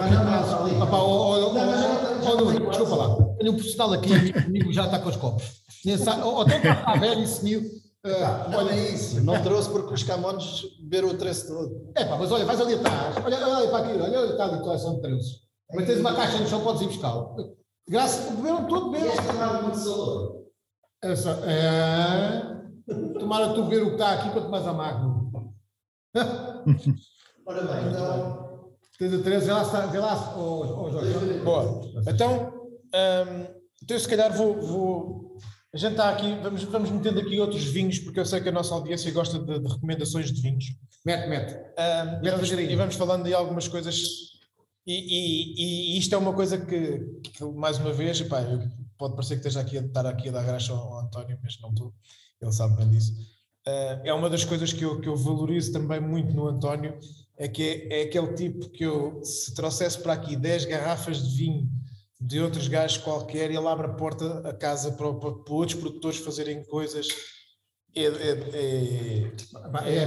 uma pessoa que está... Porcaria já o tem cá que... Exatamente, tem que ser é bom.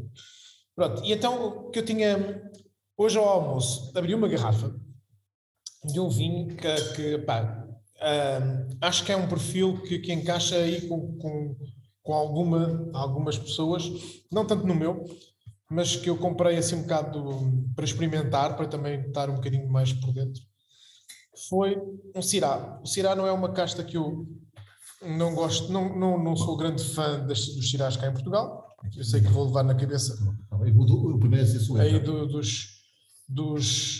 da malta dos Syrahs e não sei o quê. Bom, Ricardo, eu posso fazer internet. Podes. Estás proibido falar de vinhos, de castas de São Pedro. Deixa-me lá. Mas pronto, eu sou muito amigo, eu vou lhe dar madeira. E não é uma casta que eu gosto particularmente, aquilo que se faz cá em Portugal, com algumas exceções. E hoje ao almoço abri uma garrafa que se chama o meu Syrah, da Herdade do Rocim, de 2008. E fiquei algo surpreendido, porque estava à espera para aquele perfil de vinho de ser uma coisa muito mais comercial do que é. Revelou-se um vinho com uma acidez até interessante, e que é um vinho que me pareceu bastante gastronómico. Pá, não é o meu perfil. Que vinho é? É o Rocinho, como é que se chama? O meu Syrah, okay. De 2018. Pá, revelou-se um vinho até relativamente gastronómico, portanto com uma comida assim um bocadinho mais intensa. Eu hoje acompanhei assim como umas coisas um rolo de carne que estava acompanhou bem, que tinha tinha assim bocados de bacon à volta e tal, então que a gordura aguentou bem. Fino. Eu vou ao talho, está lá feito e trago. Oh Nuno, é só para dizer que o gajo tem lá 2008 ainda. E epá, foi uma surpresa agradável, e eu lembrei-me de falar precisamente pela surpresa. Não é o meu perfil de vinho, mas que até foi interessante. Oh, Ricardo, então apanha a lei, se calhar falo já da minha sugestão. Então vá, achamos já isso. Não pude fazer uma sugestão da Quinta das Carafunchas, porque tu já tinhas feito no episódio 8, sugeriste 2 milhões. Que a gente. Eu também sugero. Estava aqui a provar. Estes gajos também só sugerem aquilo que eu não tenho.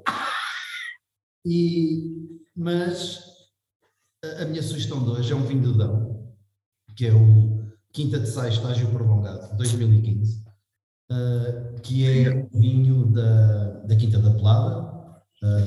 Vinho do Álvaro Castro, que tem um lote de várias castas, aquilo são algumas vinhas velhas que ele tem lá, e este vinho antes era o reserva, era o Quinta de Saes reserva, depois entretanto, a partir de determinado momento ele achou que o nome de reserva não fazia jus ao vinho, porque o termo de reserva banalizou-se muito, e ele achou que o vinho merecia ter, e então passou a chamar-se estágio comum. Eu não sei se ele ainda faz o reserva para o circuito de supermercados e faz só o estágio prolongado, bom, não sei, mas sei que o vinho... Eu por acaso acho que não tenho visto reserva nos supermercados. Mas este também não é reserva também, não é? Este 15, pelo menos até 15 ainda havia reserva, não sei se daí para a frente eles podem fazer. Mas o vinho é curioso, que aquilo tem, ele divide os lotes, o lote do vinho, faz uma parte do vinho com determinadas castas a fazer estágio em barricas usadas, e depois outra parte do vinho tem outras castas e é feito de outra forma, e só depois ao fim é que ele faz o lote final. E realmente é um vinho, não é, é um vinho que anda no supermercado aí à volta dos 14 euros mais ou menos, e é uma boa sugestão também, por exemplo, para as carnes, para os pratos de carne agora das festas, que combina muito bem, porque é um vinho que tem bastante acidez, tem algum vegetal, aquele vegetal típico do Dão. Gosto bastante. E realmente é um vinho que eu gosto. Até para o bacalhau. Sim, para o bacalhau. Para o bacalhau já vamos começar aqui uma grande discussão se é melhor comprar. Sim. Vamos fazer outra coisa. É com os dois. No próximo falamos nisso. Sim. Então se o bacalhau põe um vinho, vai. Olha, somos capazes de ter tido esses vinhos aí, esses vinhos lembram-se daquele evento que fizemos aqui na Quinta com o Pingos? Que era às 2 da manhã, ou 3 da manhã. Que era o Don't One Lovers. Sim. Não, mas isso foi de brancos. Foi tudo. Brancos e tintos, sim. Era cheio. Então nós quer mentir, acho que às 2 da manhã estávamos a fazer umas carnes maturadas na brasa. 2 da manhã. Então que ideias resistentes. Pô, e há quantos anos é que isso foi? Não sei, há 10? Mas calhar há 10, se calhar. Há 10 anos está aí. E aquele que a gente também fez, fomos lá à Quinta de Santana e depois acabámos aqui a... Ah, pois foi. Veio o Fernando Melo. Bebemos uns mortos aí que tudo. Esse não foi de melhor. Acho que esse caso nós ficámos como um aço. Não é por nada. É uma das melhores fotografias que eu tenho. Não sei quem é que tirou a minha. Eu sou sempre da vida, foi um bicho feio, portanto não dá para ter a fotografia que me dizer, que eu odeio que me ter fotografias e que me apanhar distraído. Tem uma fotografia com o Fernando Melo giríssima e não sei quem é que deu aquela fotografia. Giríssima a fotografia. Não sei sentado a fumar charuto. Eu não sei se não, porque eu estava a fumar charuto. Tu achas que estavas a fumar um charro? António, já pudeste o 13 ou não? Acho que devíamos ter provado antes do 8 e do 9 e do 10. Claro. Entra agora, fica assim um bocado... Sim. Parece-me que um vinho um bocadinho mais... Não tem tanta concentração. Não quer dizer que isso seja mau. Não tem concentrado, mas eu acho que... Da medida que não é aquela cor tão... Não é. Então, acho que vai ter uma longevidade cada vez maior. É? Acho que isto não está no ponto, nem lá ao pé. Precisa mais aí 2-3 anos. Não está nem lá ao pé. Eu gosto muito desse vinho. Mas isso tens razão. Talvez menos concentrado. Sim. Um vinho talvez mais leve, sim. Mais leve, sim. Então, lá está, é como os anos são todos diferentes, as uvas são todas diferentes, estou com uma certa curiosidade com esse vinho daqui a 3, 4 anos. Eu penso que esse vinho não vai ter uma boca tão cheia, por exemplo, como o 10, mas acho que vai ter... vamos ver, eu acho que esse vinho é altamente elegante. Temos que esperar, isto é como tudo. Tu ainda tens deste 13 para vender? Tenho, pois quero fechá-lo daqui a 2-3 meses.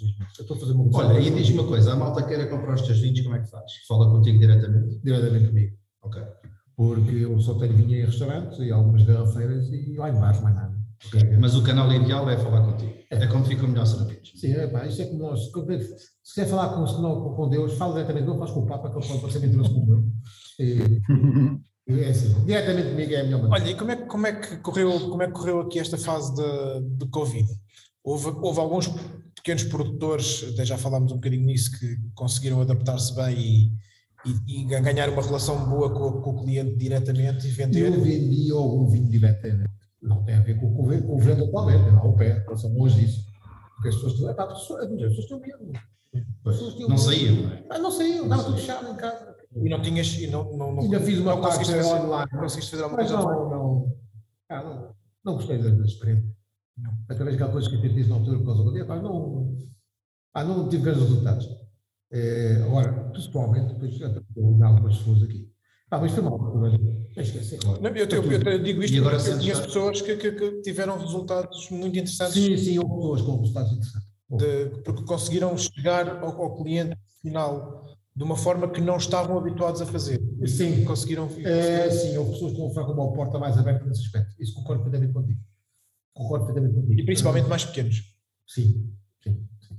E sentes que agora as coisas já estão um bocadinho diferentes? Não, está a começar. A partir do momento que passou a haver turismo novamente. Sim, eu estou a mexer. Sabes que eu atualmente... Eu estava, o Covid foi chamado um problema burro de estômago, um pontapé de estômago, porque eu estava a entrar numa fase ascendente de turismo. Mas mesmo ascendente, e tinha umas coisas novas, projetos que vão aparecer. E parece que ficou muito na água de bacalhau. E eu acho que com esse projeto ia aumentar em 30% em visitas. Foi água de bacalhau e já não arranca, de certeza. Foi um pontapé de estômago. Mas o que é engraçado é assim. Eu acho que nós depois vimos no sentido positivo das coisas, que é assim. Isto é no funeiro. Eu quando peguei na quinta, que não tinha nada, caraças. Tinha a quinta. Porque não tinha vinho, tinha turismo, nada. E tive que fazer tudo de base. Vocês lembram-se de vir aqui, vocês viram duas colunas. Estamos aqui a falar de 15 anos. Sim. Tu vês duas colunas aqui. Sim, não tinhas a infraestrutura que estás lá fora. Portanto, qual é a diferença? Eu agora andei a nível de tudo 15 anos para trás, ou 20 anos, não interessa, mas há uma coisa diferente. Eu agora, quando arranquei, tenho cá as coisas. Não tenho que fazer de novo. Sim. É arrancar com o que tenho e continuar a fazer as coisas diferentes que eu gosto de fazer. Pronto, vou fazer coisas diferentes. Eu vou explicar a minha maneira, talvez, de estar. Se me dessem uma coisa feita, António Maria, está aqui que posso tomar conta de fazer. Eu, se calhar, não ia achar pedra nenhuma, sabes porquê? Me dá gozo a mim é começar por baixo, teca, e estar sempre a mexer e chegar ao sítio que eu quero. Eu sei perfeitamente o que eu quero, onde quero chegar. Gostas de ver a coisa a crescer? É, adoro. Adoro. E soa um bocado mal. Também gosto de ver a crescer.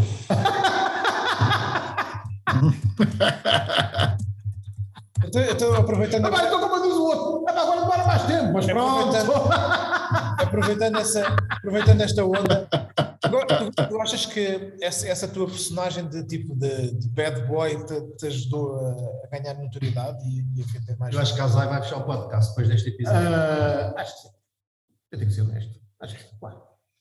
Eu digo, quando eu digo bad boy, no sentido de seres um gajo que diz aquilo que tem que dizer e que está sem merdas e não sei. Eu não tenho que ter parentes, não. O mal deste mundo, as pessoas têm parentes. Se elas não tiverem parentes, se aqui isto era completamente diferente. Sente. Alguns não se sentem. Os outros, os que me ouvem às vezes, não se sentem muito confortáveis. Até ficam, ainda conseguem estar aqui nesta cadeira. Eu não consigo estar aqui na cadeira porque não tenho feito para estar sentado. Pronto. Mas não, eu sei, tenho noção disso e isso traz-me um feedback bom. Por exemplo, algumas coisas com os turistas, principalmente às vezes, isso que sentem, percebes? Tinha a minha parte pessoal, que eu já sou um monte de espiada. E referenciam, vão lá ver, porque é o António Maria, isso aqui é diferente, não é lá? Porque eu vou dizer, às vezes eu posso aprender as pessoas com isto, mas é. Não direi todos, não, mas há alguns, não direi todos, produtores, não é considerado, não dou a dizer que se consideram deuses. Mas tem uma certa. Quando estão a receber pessoas a muito distância, estás a ver? Eu acho que isso já foi mais. Eu acho que já foi mais. As pessoas não perceberam que isso não dava lado nenhum. Eu acho que isso foi. Começaram a estar muito próximos das pessoas, depois acharam-se os maiores e depois perceberam que afinal tinham que voltar a estar próximos das pessoas. Porque é uma estupidez. Porque tens um problema. Se tu não tens uma distância, que estás a falar, tens uma certa distância, tu não consegues, no fundo, transmitir às pessoas aquilo que tu sentes. E é essencial para um turista. Para um consumidor de vinho. E mesmo para o consumidor de vinho. Tu quer agir com eles e no fundo é assim, provocar, eu tenho que fazer isso, e gosto de fazer isso, uma certa ligação à quinta. Percebes? Porque, pá, eu não vou dizer uma coisa, ainda agora estava a constar, vocês há pouco quando chegaram, já receberam, estava a receber os miúdos holandeses. E estava a contar uma história, um senhor que eu conheço cá, sueco, já vi aqui várias vezes aqui, que é engraçado. Pá, de uma simpatia de pessoa, uma simpatia de pessoa. E eu posso dizer que o teu vago veio já cá 5, 6 vezes, aqui com mais, com amigos. E a história dele começou assim, não vem cá uma vez, estava a chover, e eu não preciso deste espaço, nós estamos. E fomos uma vez, nós temos este espaço, isto é um espaço rústico, humilde, pá, não tens a noção da quinta aqui fechada, nem ninguém tem. Chovemos, comprou um vinho, adorou o vinho, e por aí fora, não sei o que, dizer que mais, agora eu falo isso, eu falar para o gajo ainda tal, vem cá buscar umas garrafinhas, talvez não me esquece. E então, ele vem cá uma vez e tal, não sei o quê, e, pá, e depois vem uma segunda vez, outra vez. Visitar. Pá, eu faço uma coisa, quando as coisas têm um certo cuidado. Ele veio uma segunda vez visitar e não levei dinheiro pela visita. Ele veio com mulher e isso não. António, o que é para vinho? Não, já vimos comprar o vinho. Vai-me comprar vinho. Mete o dedo na boca da gata, pá! Não, é gato, este é o mais. Anda aqui. Está cheio de mimo o gajo. Então, também quero uma má vinha e está longe o gajo. Eu venho cá a segunda vez. Veio uma vez comprar um vinho, que eu não só vinho na altura, veio-me comprar vinho e disse, olha, hoje é dia de nós irmos darmos a quinta. Com a quinta, mostrei tudo o que a quinta tinha, o homem chegou a casa e me vinha maluco. E dizia assim, nós não temos a noção, quando chegamos aqui, o que é que está por trás disto? E a partir daí, ele sempre recebe amigos com família, vindos da Suécia. O que é que ele faz? A conversa dele é, vamos estar aqui, está aqui um bocadinho humilde, é um espaço assim, uma quinta antiga, muito rústica, é uma quinta, uma produção própria e tal, assim, tem lá um espaço muito engraçado. Então ele diz que o Luís a mais gozo é, conta-lhes esta história toda, não é? E ele contou o resto.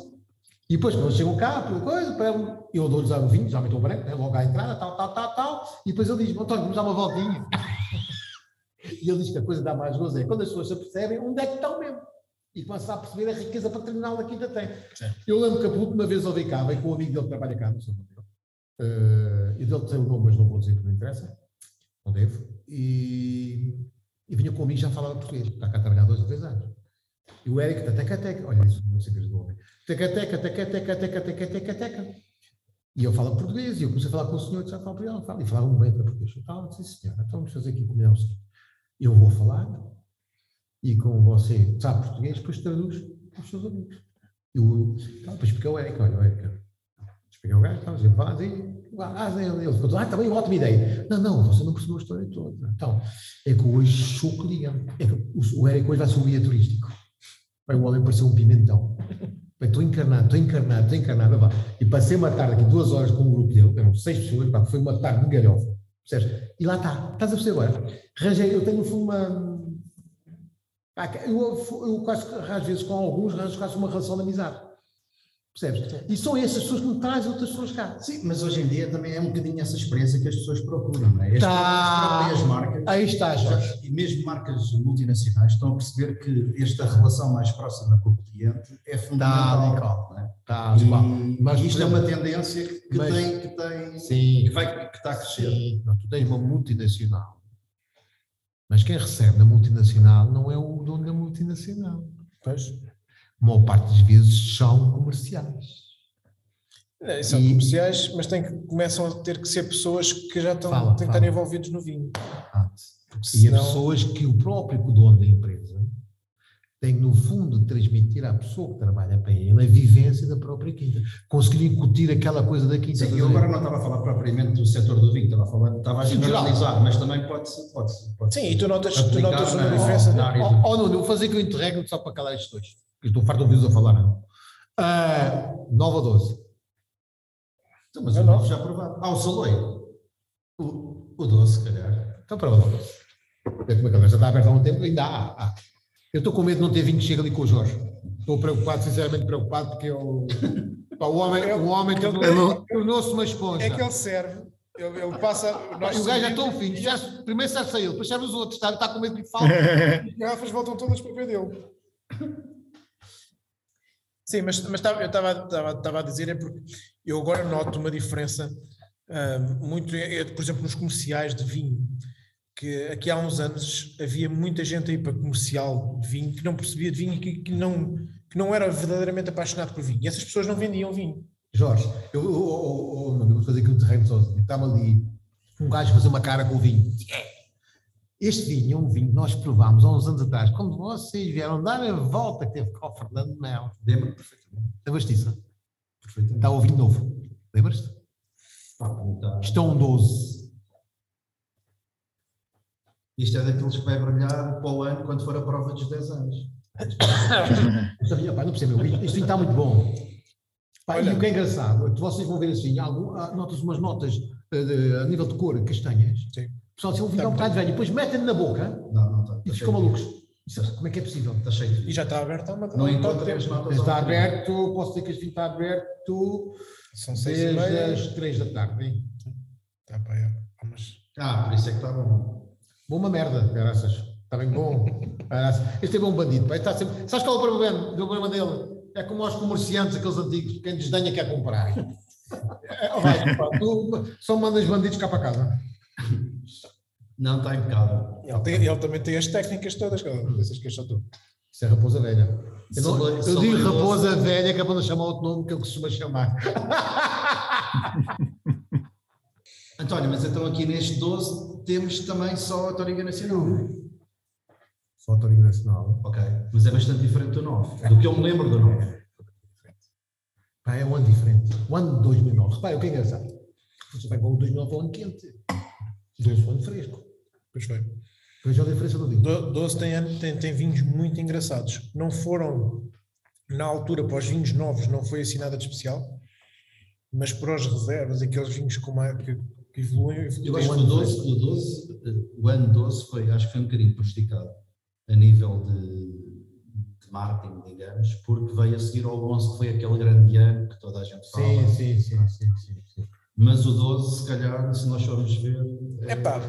Tens tudo. Acho que é um ano mais fresco que o 11, por exemplo. Tu tens um ano, por exemplo, que também aconteceu o mesmo e que atualmente, para mim, é dos meus anos preferidos, que é o 8. Vem a seguir ao 7, que o 7 foi um grande ano. Mas o 7 foi mais, sim.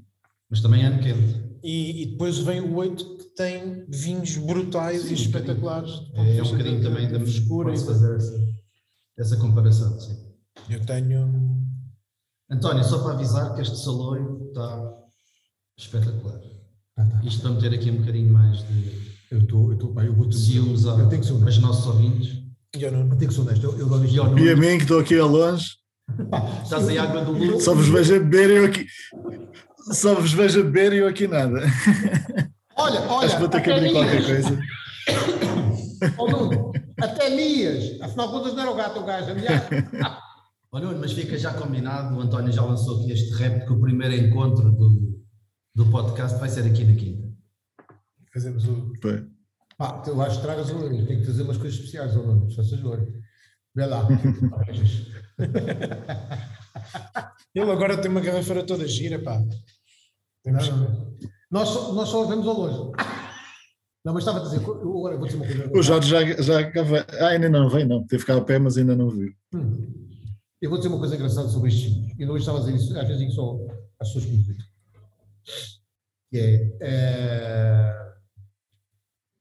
A diferença entre este vinho de Toriga Nacional e os outros. Eu acho os outros vinhos obelenses vinhos muito mais rústicos. Estás a ver? Quando novos, atenção, quando novos. Eu acho vinhos muito mais terra, sabes? E acho que precisam muitos anos para ganhar elegância. Este vinho não. Estes Torigas, quando entram, já entram com muita elegância em cima deles. Na minha opinião. Eu costumo dizer que estes vinhos, eu costumo dizer, não é satírica, não sei como é. O Ricardo Alfredo disse que não tinha arranjava uma palavra própria, mas Alfredo, não sei onde é que ele foi, mas... Foi fugir que este sacana continua a fazer uma coisa que me irrita solenemente, a gente está a beber e este gajo está a fumar. Olha, vou dizer uma coisa, antes de estar a fumar do que estar a teca-teca-teca, Tu só ficavas a ver e o resto era conversa. Mas continua sempre na mesma. É uma chaminé do caralho. Para aqueles gajos que têm a mania que sabem, tem um toque assim, fumo, interessado, assim, cheiro de fumado. E eu disse, é só para mais. Vai para cima do assunto. Mas estava-te a dizer. E eu às vezes costumo dizer de uma maneira assim, não é satírica, não sei a expressão, se posso dizer...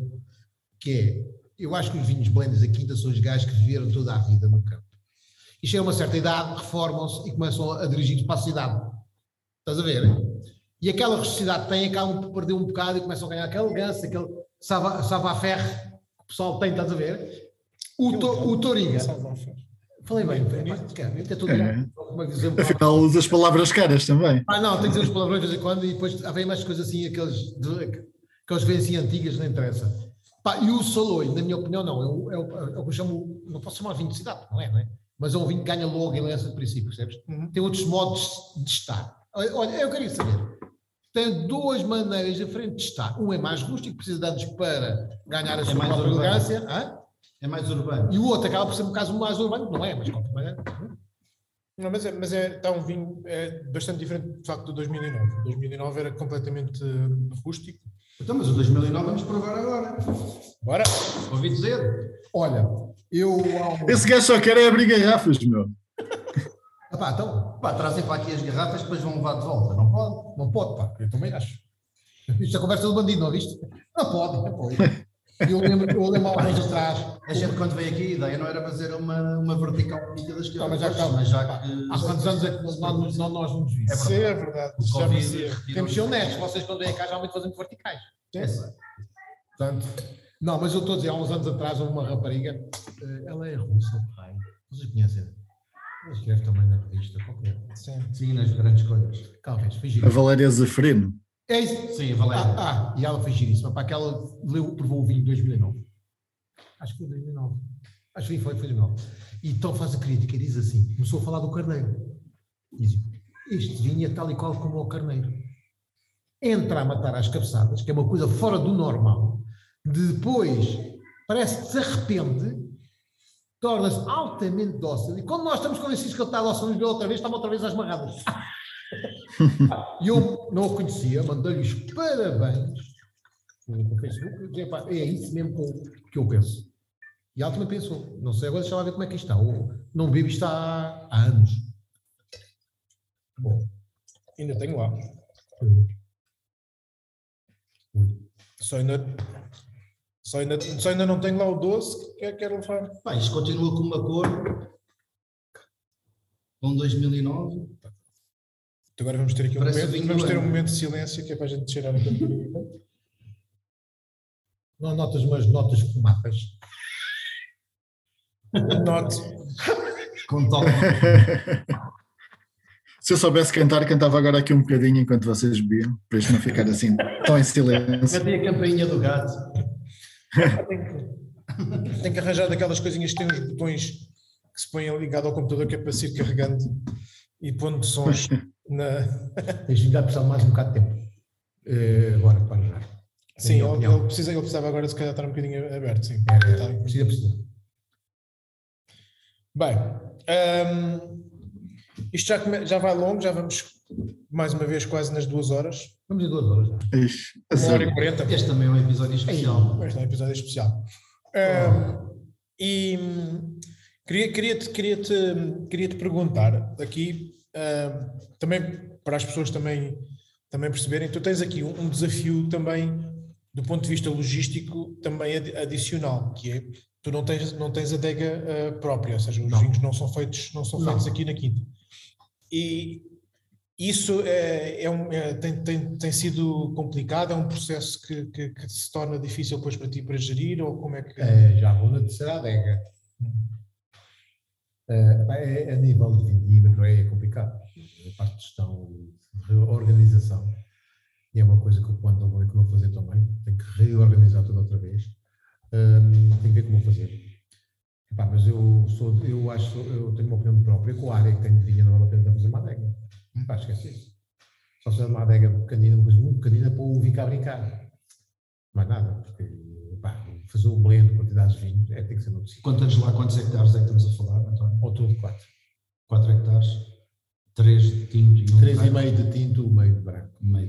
Tenho o prazer de dizer que uma região de branco, eu adoro tinto, é tinto que eu faço. E é engraçado que toda a tua produção de branco é sempre edições limitadas. São sempre... Hoje em dia aproveita-se esse facto para meter os vinhos a 50€. Já pensaste nisso? Está calado, pá. Qual é a tua ideia? Claro que eu estou aqui a brincar um bocadinho com o como deves imaginar. Cada um paga o que quer, cada um pede o que quer. Pá, isso depende do... Sabes, depende, às vezes depende um bocado da capa. Sabes como é que é? O hábito não faz um monte. Pá, é simples, não sei. É, pá, eu posso pedir o vinho do preço que quiseres, se pagam o que quiseres. Primeiro. Segundo, se eu entrares numa de aproveitar a vários isso, como boa gente tem, podes fazer isso.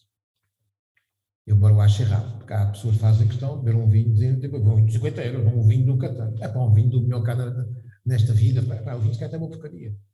Vá, esquece. Não, isto era uma provocação, mas em tom de brincadeira. Não, eu estava a puxar este assunto porque há uns anos para cá notou-se que os vinhos, pá, os vinhos portugueses, os preços aumentaram imenso.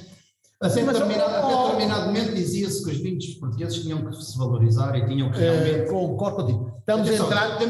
Temos aqui dois lados, duas opiniões. Eu estou a ver. Estamos dos lados. Estás do lado do consumidor, tu estás do lado do produtor. Temos um balcão, estamos cada um do lado. Exatamente. Se calhar olhamos de forma diferente para o mesmo.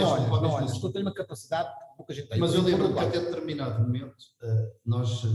identificámos os vinhos portugueses que eram mal pagos, eram vinhos baratos, eram conhecidos por serem vinhos baratos e eram demasiado baratos e havia criado valor. Desculpa, eu concordo totalmente. E realmente esse valor foi criado, mas eu acho que hoje em dia se calhar também já estamos a exagerar um bocadinho, ou achas que não? Ou achas que isto é como o Covid, ou está tudo fechado em casa, está tudo fechado de medo, ou há uma pessoa que diz, está tudo vacinado, está do melhor, não, tudo na rua, está tudo a ficar cheio de Covid, está ali qual, o problema está aqui. Não, eu acho que é exagero. É os extremos. E passa-se de um ponto ao outro. Está ali qual, 8 ou 80.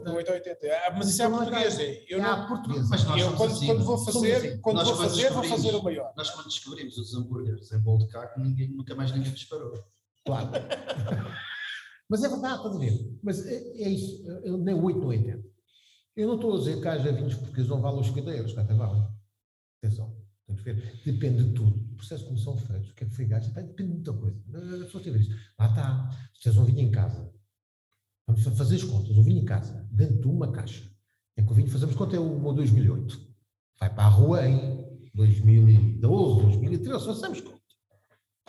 Mas o vinho já está engarrafado. Está com rótulo. Está com cápsula. Está com rolha e está dentro de caixa e está 5 anos enfiado no armazém. Quanto é que isso custa? Certo? Pá, tens de contar com isso tudo. Claro que há exageros, não é? Há exageros. Sim, exatamente. Mas tu continuas a vender os teus vinhos a preços perfeitamente justos, para não dizer barato. Qual é o preço do teu vinho? O Quinta das Carafunchas agora está a 10. É um vinho. E o saloio? E o saloio.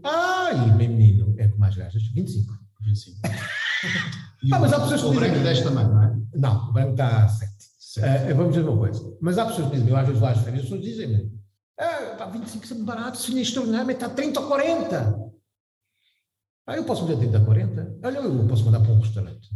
O vinho, não interessa o preço, mas o meu vinho de Saloio, se cá no restaurante, parece a 40 ou 50 euros. Mas podes fazer um lote especial e dizes que chamas de outra coisa e menos a 50 euros. Sim, pode ser, só fazer isso. Por exemplo, o vinho do meu restaurante, vai lá, um Saloio, já pede 50 euros. Você não faz ideia. Só para teres um problema, sabes qual é, sabes? Não vende. Percebes agora? Não, claro que sim. Mas eu acho que a questão do preço tem a ver com isso. Eu acho que é uma questão de justiça. O produtor também, quando começa, tem que pôr os preços um bocadinho, se calhar, mais por baixo, porque não tem mercado, não tem conhecimento, e vai subindo um pouco. Sabes bem porque eu fiz. Eu comecei quando o preço não era muito alto, sim. Não era muito alto, e depois gradualmente, tínhamos que ser honestos. Eu quando pus o meu vinho, o que para aquelas aqui? Sim, e não podes passar de um vinho que tu chegaste a vender, este vinho em 2010 custava para aí 6 euros ou 7. O que é o tinto? O tinto. Sim. Portanto, tu subiste em 10 anos, subiu para 3 euros. Pá, não é nada. A maior parte dos vinhos em Portugal, em 10 anos, subiu... Sim. 20 euros. Não, mas nem só isso. E tens outra coisa. Não só. A pessoa tem de dar valor a isto. Não, e depois tem outra coisa. É com as minhas bolhas. Por exemplo, eram técnicas. Passaram naturais. E agora, por exemplo, o 17 sai com outra natural de qualidade muito superior e garrafa completamente diferente. E a mim ninguém me ofereceu as rolhas. Mas há aqui um fator que eu também acho que é muito importante em relação aos preços, e acho que o António vai concordar. Eu aqui há uns meses atrás estava a conversar com um produtor da região de Lisboa também, e ele estava a dizer que realmente, apesar do Covid, as vendas tinham crescido. Ele tinha conseguido fazer crescer as vendas, mesmo em 2020 e em 2019, e em 2020 tinha conseguido fazer crescer as vendas. E depois estávamos a falar também da promoção das Vinhos de Lisboa, onde realmente ele também estava a concordar que a promoção tem sido feita, a marca Vinhos de Lisboa estava a ter algum efeito, estava a sentir isso. Principalmente quando tentava entrar em alguns restaurantes. Mas ele depois disse uma coisa muito engraçada, que era que não estava a competir de forma igual com outras regiões. E mesmo nos restaurantes de Lisboa, ele dizia-me que achava que os restaurantes de Lisboa apostavam um pouco nos vinhos de Lisboa. E quando vinha um turista, que eles podiam recomendar o vinho de Lisboa, mas o turista já vem formatado um bocado para os vinhos do Douro e do Alentejo. E se não houver alguém que realmente faça um bocadinho de força no ato da venda, para escolher o... Não, concordo também com ele. Ele estava a dizer que tinha essa dificuldade. E vou-te acrescentar... Que era difícil entrar em determinados sítios e aumentar as vendas por causa desse fator, não é? Porque o Douro e o Alentejo são marcas muito fortes que vendem por si, enquanto que Lisboa ainda não tem esses... Eu vou-te ajudar nisso, e a pessoa falou contigo sobre isso. Eu sei que Lisboa é a capital do país. Eu sei que Lisboa deve representar o nosso país, na totalidade. Mas tu tens zonas no Alentejo, restaurantes que não entram vinho sem ser alentejano. E tu em Lisboa não tens isso. Sim. Cuidado. Porque também te digo uma coisa, porque há vinhos mais fáceis que outros também. A verdade é essa. Primeiro, mas precisas de pessoal a trabalhar. Há quanto tempo é que tu fazes vinho de qualidade em Lisboa? São regiões históricas, não é? No Alentejo é fácil um restaurante não ter vinho que não seja alentejano, porque era aquele vinho. E essa é outra coisa. Epá, temos de ser honestos com as coisas que são, não é? Temos de ser honestos. Epá, talvez a primeira região a trabalhar a ser o marketing foi o Alentejo. É verdade. E depois tem estatuto, e o Douro há uns anos para cá, e depois tem criado também um estatuto bastante grande. E tens outra coisa que é que também é importante, que é a malta dos restaurantes em Lisboa, de onde é que são? Sim, muitos não são de Lisboa. Muitos não são de Lisboa, portanto não têm essa... E no Alentejo, se calhar os donos dos restaurantes são alentejanos e gostam e fazem... Portanto, essa comparação não acho que seja tão... Há outras razões que não só o protecionismo da própria região. Também, mas eu acho que até nesse aspecto a CDR tem trabalhado como deve ser. Certo. Tem feito mais força na restauração e para fora, para as pessoas andarem a... Como chama? Sim, lá em cima no Douro também tu vês principalmente vinhos do Douro, não vês muito pouco vinho alentejano, vês muito pouco vinho de Lisboa. Estás-me a dar razão. Sim. Agora, também não seria bom tom Lisboa bloquear. Claro. Isso era impossível. Agora acho que a restauração devia apostar mais vinhos de Lisboa, porque o próprio turista, muitas vezes, já começa, e acontece com frequência, chegar aos restaurantes e pedir um vinho de Lisboa. Sim. E alguns deles já começam a ter vinho de Lisboa em consequência disso. Eu agora até acredito, estava a ver se... eu não sei como é que... Acho que como é que se chama? Que a CBR tem sido trabalhado bem. Tem trabalhado bem. As câmaras mesmo, as câmaras da região de Lisboa têm trabalhado um bocado mais nisso. Percebes? Uhum. Acho que estão a fazer um trabalho.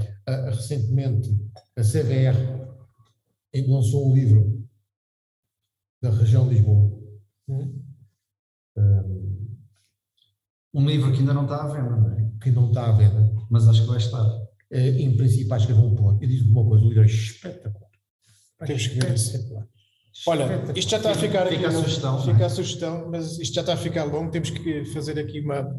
Epá, eu vou dizer o que os cabelos querem beber, que sem ninguém estar a ouvir. Sem ninguém ouvir. E a dizer para vocês, percebes? Que eles estão aqui altamente condicionados e comprimidos. As pessoas não veem nada, mas eu só vejo aqui o Ricardo, não tem som, não é? Porque faz sem som, o rapaz, é só com gestos de boca, eu sei ler as coisas, não é? Só diz palavrões. Exato. O Jorge disse muito, mas é a mesma conversa. Está ali a explicação. Eu avisei logo, já tinha começado com uns copos logo. No... Pai, não mais isto tudo, só para dizer que não existe um gajo mais natural, sou eu que digo o que é que acontece. Não gosto, não compro. António, obrigado mais uma vez. Eu que agradeço. Bem, gosto de conversar com vocês. Tem muita pena. Já não estávamos há muito tempo. Há muito tempo. Tem muita pena ou não estejas cá. Pronto. Vamos ter que repetir. Temos que quando repetir. É uma boa desculpa. É uma boa desculpa, exatamente, para voltarmos cá. Só minhas. Mas pronto. Mas aí acho que ainda temos que fazer, já tínhamos prometido, mas ainda temos que fazer. Aí, mas aí esse tem que ser o Enos Chatos mais mítico de sempre, que vai ser juntar o António Maria e o Manuel Serrano. Então aí... Não, vai acontecer. Isso vai acontecer, fica já aqui a promessa aos nossos ouvintes. Depois das 24 horas, que é melhor. As 24 horas da noite. Isso vai ser com uma bolinha. Vai ser com bolinha. Eu vou dizer uma coisa, se puser o pi, vai aparecer muita vez por pi. Alguém tem recomendações para fazer? Epá, não, eu acho que já recomendámos tudo. Já recomendámos tudo. Epá, só teve uma recomendação. Recomendamos para visitar a Quinta das Carafunchas. Que é avisar estes dois maricas, que de vez em quando está ali os gajos na operação stop, só para saber, só para avisar. Ok. Diz-me no início, mas também vale. Eu mando alguém que esteja sóbrio e bater o terreno e volta para trás. Eu acho que a melhor recomendação que temos de fazer é convidar as pessoas para virem aqui à Quinta das Carafunchas. Sim, acho que sim. Conhecer o António pessoalmente. Que vão encontrar uma pessoa tal e qual como estão a ouvir, que vende os vinhos dele com muita autenticidade, não é? São vinhos com muita autenticidade e, acima de tudo, vão descobrir uma quinta lindíssima às portas de Lisboa que não faziam, se calhar, ideia que existe, por isso. Acho que é a melhor recomendação que vamos fazer. Jorge, fazer o terreno, tem uns anos atrás e algumas feiras, mas já não vou. Apareciam pessoas aqui, uma pessoa que apareceu aqui e mora aqui, eu vou-te dizer, 100 metros aqui, e dizia assim, eu não fazia ideia que a quinta tinha vinho. Vê-me lá, a falha que existe. Não, e os milhares de pessoas que passam aqui nesta estrada, não sei se isto é nacional, que vem aqui de Louros. Eu vou dizer uma coisa, eu no dia puseram um rock e que não fazia ideia que está uma quinta destas aqui mesmo. Eu no dia puseram, sabes que eu tenho a sensação de autoestrada, tenho certeza que eu tenho a no dia puseram um outdoor e dizer que há uma quinta, eu vou dizer uma coisa, vou-me reformar. Sim, podias fazer isso. Não, eu vou ter paciência para estar continuamente. Sabes que eu tenho 21 para estar, tem 6 horas, teca. Pois, é muita gente. Não. Filma uma coisa com mais calma, como nós estamos aqui a conversar, principalmente as visitas, eu digo que a visita 1h30, 2, mas principalmente aos turistas. Mas a essência é essa. Não, eu às vezes... É o que tu queres vender. Não, e os gajos dizem às vezes, quanto tempo é que é a visita? Depende do quê? Eu falo imenso, se vocês falarem imenso, conto. Eu deixo 1h30. Eu vou dizer, vocês vão se referir à experiência e não estamos a falar dele. Há 5, 6 anos, recebi aqui um grupo, não sei quantos eram, 6 ou 7, rapazes, raparigas ou mais, não lembro qual era o pessoas, e queriam provar vinhos e tal, seguiam um programa. E eu falei com um amigo meu, olha que fornece um pão aqui à quinta, que é um pão feito em Formelândia, aqui, cabeça de Monte Chico, que é espetacular. Aí eu segui, vocês vão provar um borrei como nunca comeram na vida. Zé Miguel. Tenho ali, vou cortar uma fazer e vocês provarem. E vou dizer, então combinámos aqui um programa pequenino. Aí resolvi combinar com o gajo, piada, depois a fazer pão à padaria, que é aqui a 6 km, 6, 7. E fomos. Fizeram um pão, este pão que é o pão normal, pão com chouriço. Tens que ir lá ver. Pão com chouriço, pão com torresmos. É muito bom, tem uma qualidade espetacular, o gajo mais simpatia. E eu vejo. Damos o pão e tal, não sei o quê. Quem é que estava junto? Quem é que vai estar aqui? Era eu, a minha filha mais velha, o Zé Miguel, depois, quem estava cá? Era uma rapariga qualquer. Não sei se era a Carla Reis, não me lembro. O Manuel Serrano. Nós, o pessoal da casa, nos 5 ou 6. E fomos fazer o pão e queríamos fazer a prova. Faz a prova, faz uma prova, prova daqui, prova da lá. Apareceu aqui o Zé Miguel com o pão que eles tinham feito. E vamos comer o pão quente, para acabar de sair quente. Eu já vejo às 10 da manhã. Tu sabes o que eles tiram aqui da quinta? 5 da tarde. Lamentável. 5 da tarde. Eu vou dizer uma coisa. Olá, olá. Não sei. Isso é cedinho. Foi matado. Isto é que vale ouro. E depois vão, no Google puseram uma crítica a dizer, fomos uma aqui, então, temos com a Dona Maria. Lá está, as histórias da vida dele, aquelas pessoas que eu falo. Nós vamos para estar lá numa hora e meia, seguimos, eram 5 da tarde ou 6 da tarde. Pá, saíram daqui, desculpa lá, saíram daqui completamente tratados. É aquela experiência. Mas nunca mais esquecem. É muito mais do que uma visita de enoturismo. Tal e qual, nunca mais esquecem. É uma experiência diferente. É uma experiência que ultrapassa. Eu quero que as pessoas venham, falam, estejam a falar, descontraídas e por aí fora. Eu acho que enoturismo, sabes que muitas vezes o médico funciona como, não é psicólogo, mas estás para o médico, o verdadeiro médico. O verdadeiro médico. Não tens esse problema atualmente no país. Também tens o verdadeiro médico, tens o médico. É completamente diferente. E o verdadeiro médico, muitas vezes, bem, há uma certa parceria com os doentes. E, no fundo, servem... mais que receitar o comprimido. Estão ali as pessoas. Estás a ver? E às vezes acontece aqui, não está a falar, aqui a pessoa começa a falar da vida e tal. As pessoas descontraem, às vezes desabafam, está tudo na galhofa. O problema é que eu quero que as pessoas venham com um problema, saiam sem problemas, nem que sejam bêbados. Às vezes não tem resultado só com o vinho. Estás a ver? Onde é que eu converso? Bota vinho para cima. E tem de ser ligeiríssimo, ainda agora há 4 semanas, também que no grupo de miúdos mais. Privados, e então pedi a minha António Maria, harmonizações. Estás a ver o filme, não estás? Harmoniza o vinho com que? Você harmoniza o vinho com o quê? E disse, ai, santa paciência. Isto agora tenho aqui um caldo à antiga portuguesa. Antes que o António agora comece a dizer que nomes... Não. Vamos deixar aqui isto... Vamos terminar... Para... Não, vais-me já acabar esta porra. Então vai acabar lá. Mas isto vai ser uma seca para quem está a ouvir, mas não há problema. E então, harmonização. Eu fiz aquela velha defesa, senhora, branco com isto, tinto com coisa e tal, vocês têm que se orientar pela cor. De repente há um dos miúdos armados e espertos e diz assim, então, isso, vou jantar com uma rapariga, qual é o vinho que você aconselha? Um qualquer, claro. Tens que encher o copo seguinte. Vai lá. Eu pensei que viesse pior. Não. Estavas com medo, querias fechar antes. Estava com medo que estava a ver isto desenrolar-se. Caríssimos, obrigado, António. António, muito obrigado. É um prazer. Foi um bocado bom que eu gosto. Eu gosto de estar com amigos e gosto de estar a conversar. Adorei. E vamos conseguir ter mais vezes esta oportunidade. Vamos ver se as coisas voltam a...